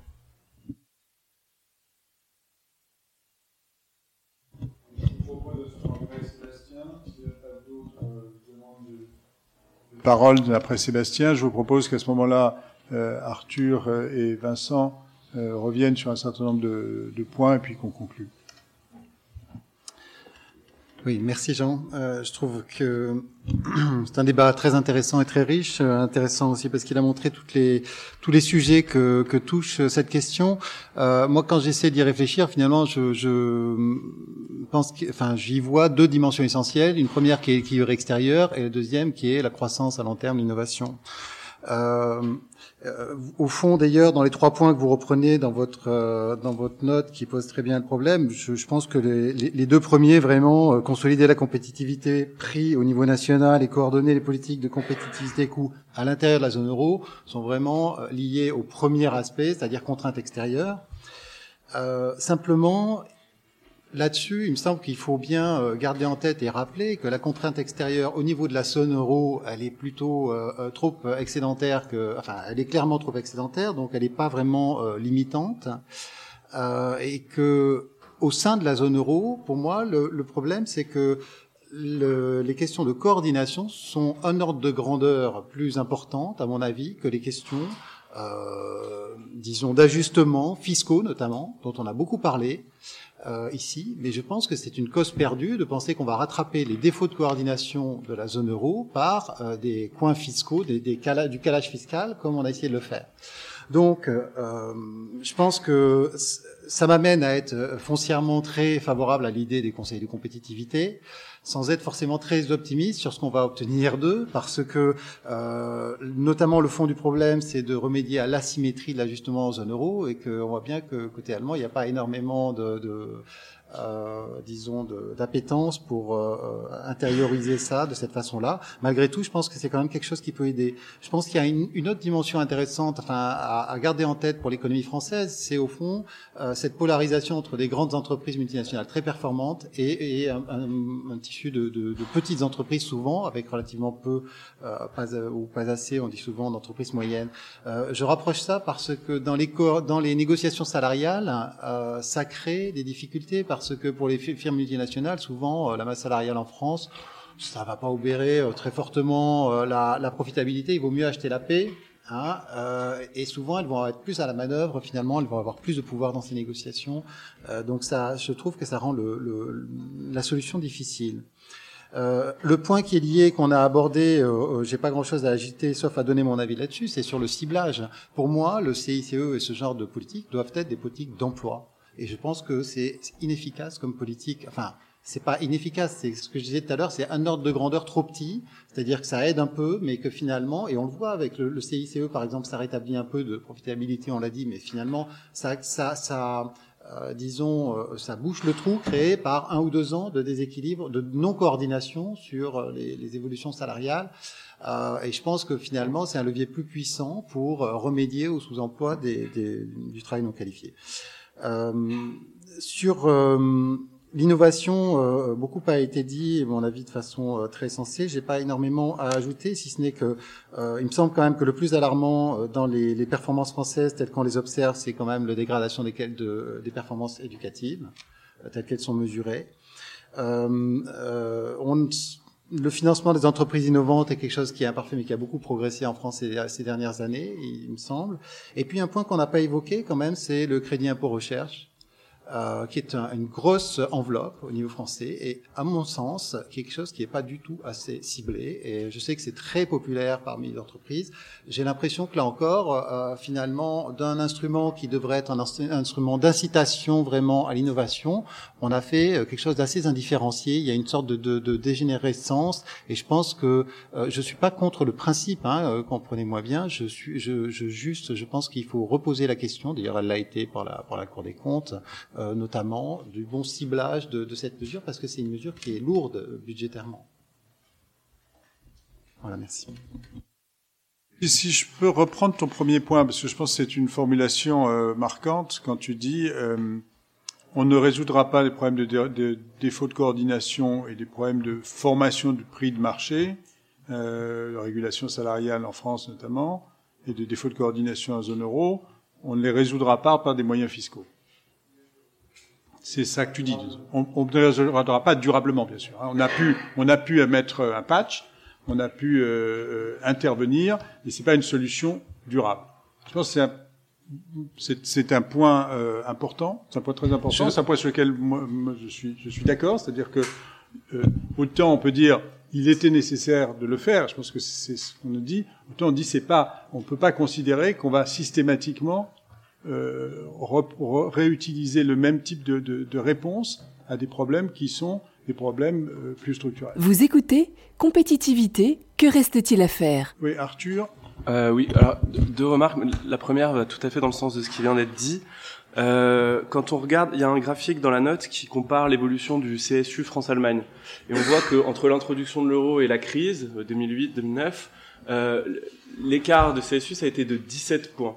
Euh, euh, et on voit que ça, en fait, ça s'est fait à fiscalité constante, ce qui est bien la preuve que l'essentiel de la divergence de compétitivité coût entre nos deux économies vient des divergences euh, de, de, de, de, dans la négociation salariale et de la très forte modération salariale qui a lieu en Allemagne. Et donc, même si aujourd'hui on a beaucoup parlé des questions de fiscalité et qu'on a qu'on a même versé sur les questions de dépenses publiques, euh, je suis tout à fait d'accord euh, avec Sébastien Jean. Euh, je crois que le, l'essentiel du problème aujourd'hui, en tout cas en zone euro, euh, c'est d'avoir une coordination salariale euh, efficiente. Et je, je suis aussi d'accord euh, sur le, le, le pessimisme modéré euh, des, des solutions qui aujourd'hui sont sur la table, qui effectivement euh, paraissent euh, probablement assez insuffisantes. Le, le deuxième point, euh, et c'est, c'est l'intervention qui, qui a eu lieu avant, sur, le, sur les facteurs de, de management, mais aussi euh, plus culturels. C'est vrai que pour moi, quand on a rédigé la note, ça a été un, un, un, un choc de voir combien la France était à, apparaissait à la traîne dans les classements internationaux, euh, s'agissant des, des, des, de, de, de la qualité du management, euh, de la conflictualité au sein des entreprises, Euh, du degré de confiance euh, qui pouvait exister dans la société française. Et je crois que c'est un, un point sur lequel on doit euh, davantage mettre l'accent. Bon, d'une part, faire le travail analytique pour, pour, pour mettre ce sujet sur la table, mais on doit aussi probablement se poser les questions des leviers d'action euh, euh, sur ce sur sur ce domaine. Il y en a un qui a été cité, qui est le bon, directement de, de, d'enseigner le management davantage dans les écoles privées, mais aussi, je pense, qu'il faut le faire dans l'administration, dans, dans le secteur public. Je pense qu'il y a aussi un, un, un, une intervention qui se fait en amont, euh, dès l'éducation primaire, euh, sur la manière dont on enseigne. Il y a, dans ce domaine-là, il y a des travaux vraiment intéressants de Claudia Sénic, euh, qui, dans, dans un papier, arrive à identifier très bien euh, que le, le degré de défiance, euh, en, en fait, elle utilise des, des, des données internationales, le degré de défiance très fort des Français peut se... se, se Se, s'identifier au, lors du passage dans, dans l'école primaire et secondaire en France, qui, qui, qui, qui semble euh, euh, être à l'origine du, de ce très fort de, degré de défiance. Et donc je pense que là, il y a, il y a, il y a probablement un, une réflexion à avoir sur les contenus pédagogiques, sur la manière d'enseigner, euh, qui, qui est important pour ces questions. Il se, il se révèle encore une fois que quand on rend... réunit un ensemble de gens qui n'ont rien à voir avec l'éducation nationale, une conclusion commune, c'est de faire de l'éducation nationale bashing et, et consensuel. Mais euh, ça ne veut pas dire que ce soit faux. Bon, euh... Juste un point voilà. Sur la, la question des pratiques managériales. Euh, je pense que euh, il y a trois facteurs qu'il faut prendre en compte. Euh, il y a la question de taille que j'ai mentionnée tout à l'heure. Euh, qui est que quand on est euh, deux ou trois personnes, effectivement, c'est pas forcément euh, avec des niveaux de formation extrêmement élevés. Euh, la deuxième, c'est la complexité en tant que telle qui, qui suscite de la défiance, parce que comme on pense que ça va mal se passer, euh, du coup, on arbitre de manière quelquefois euh, plus plus brutale que, qu'autrement. Il faut tout de même noter que, s'agissant des grandes entreprises, l'A N I a été passée et que ça, c'est une vraie amélioration qui n'est pas prise en compte dans les études qui ont été mentionnées pour ça. Et puis la troisième, euh, c'est euh, Euh, du, du Common Wisdom sur le thème euh, les entreprises patrimoniales, c'est moins bien que les entreprises euh, qui sont avec des managers extérieurs. ce qui reflète euh, quelque chose qui est vrai au niveau américain et qui est assez bien documenté, ce qui est pas forcément euh, ce qui est pas forcément aussi vrai ailleurs, euh, pour toutes sortes de raisons, euh, qui tient à la résilience par rapport à la crise, qui tient au caractère plus ou moins schumpeterien dans, dans les différents pays, euh, qui tient aussi à la réalité, c'est-à-dire que si on regarde la création de valeur des euh, des entreprises moyennes en France euh, sur quinze ans, elles ont multiplié leur valeur par deux et demi, là où le C A C quarante était quasiment stagnant. Donc, euh, il faut être prudent par rapport à, à ce qui est uniquement une étude harvardienne faite sur base américaine. Ça ne se transpose pas exactement pour ça. Il y avait des travaux qui avaient été assez bien faits par le cercle des économistes sur le les capitalismes. Euh, il faut être prudent là-dessus. C'est un, un point de précision, c'est euh, je crois qu'on partage tous euh, le fait que le taux de dépenses publiques est élevé. Juste un point pour qu'on ce cinquante-sept pour cent, vous, le, le, le, le, faut voir que le crédit d'impôt compétitivité emploi euh, dans la comptabilité euh, des, des finances publiques, il est compté en dépenses. Donc plus le C I C E monte, plus le taux de dépenses publiques monte, toutes choses égales par ailleurs.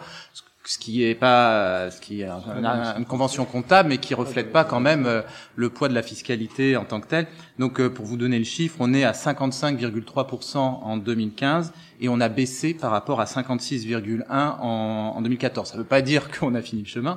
Le chemin, il est, il est, il est clair. Après, il y a les moyens pour l'obtenir. Mais en tout cas, voilà, faut pas que vous restiez avec euh, Euh, ce cinquante-sept, et effectivement on est passé au-dessus des, euh, des, des, des pays qui nous ressemblent en, en termes d'organisation de la protection sociale.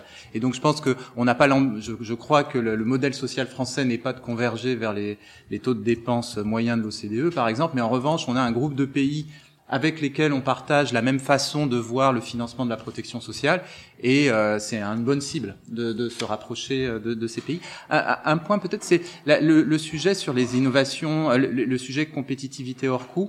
Euh, c'est qu'est-ce qui est lié un peu à la marge intensive et marge extensive, sous le sens, mmh. quand on regarde le... les taux d'investissement, taux d'investissement R et D, dépenses de recherche et développement, euh, quand on les rapporte à la valeur ajoutée, euh, dans les sect- par secteur par secteur, je crois qu'on est on, on est bon.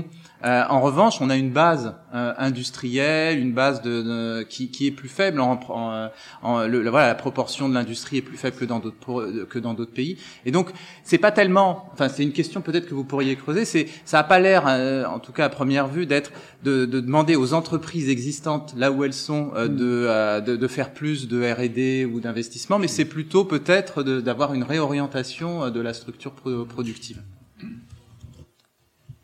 Oui, c'est très endogène en fait, hein, le, le niveau de dépenses recherche en développement. Euh, Vincent ? Oui, alors peut-être... Euh... Oui, pardon. Euh, peut-être deux, deux remarques en réaction à certaines des choses qui ont été dites, et puis après euh, aussi une, une remarque générale sur euh, euh, l'exercice qui va être le nôtre de, de, de faire euh, la, la note qui va suivre en fait cette note de diagnostic et qui va poser les options. Donc sur les deux euh, remarques euh, préliminaires. Euh, d'abord pour dire que les travaux sur euh, l'orientation de l'épargne, la question de l'orientation de l'épargne en France est un des sujets que l'on que l'on suit de près, sur lesquels on travaille, et donc euh, à suivre en quelque sorte, à discuter avec vous euh, à, à d'autres occasions. Euh, le sujet pôle de compétitivité, cluster, euh, euh, que je rajouterai au sujet euh, du thème qui a été évoqué euh, notamment par Éric Labaye comme euh, une question clé pour la croissance, c'est-à-dire la concentration des, des activités et des personnes. Euh, dont on sait que c'est un des facteurs de, de croissance. Euh, on, nous avons des, des travaux sur, euh, sur les pôles de compétitivité qui montrent euh, qu'effectivement les pôles de compétitivité ont amené à euh, une, ent- une intensification des dépenses de R et D des entreprises qui en sont membres. Euh, donc c'est un, un résultat positif, à la fois dépenses de, de R et D supplémentaires. Quand on donne un euro euh, d'argent public euh, dans le cadre des pôles de compétitivité, Euh, les entreprises en moyenne euh, dépensent sept euros euh, de dépenses de R et D supplémentaires, donc c'est un effet de levier important. Ça a un effet également euh, démontré sur euh, le nombre de leurs salariés euh, qui travaillent dans la dans la dans la recherche. Elles emploient plus de chercheurs euh, et également le, le nombre de, de brevets euh, qu'elles déposent augmente. Donc il y a un effet là qui est net euh, sur leurs investissements en R et D.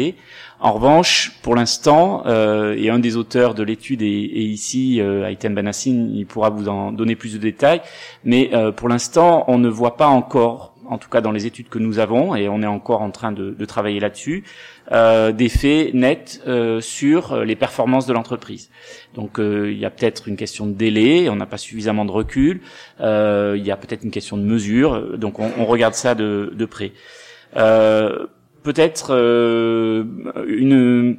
Une mention quand même de, du travail que nous allons devoir faire avec euh, avec Arthur Sode, euh, qui va être de euh, d'établir un peu les options et les, et, et les, et les différentes priorités euh, qui pourront être celles des des gouvernements euh, à partir de deux mille dix-sept pour la décennie qui va suivre euh, en termes de, de compétitivité quand, euh, sur le sur ce champ de la compétitivité.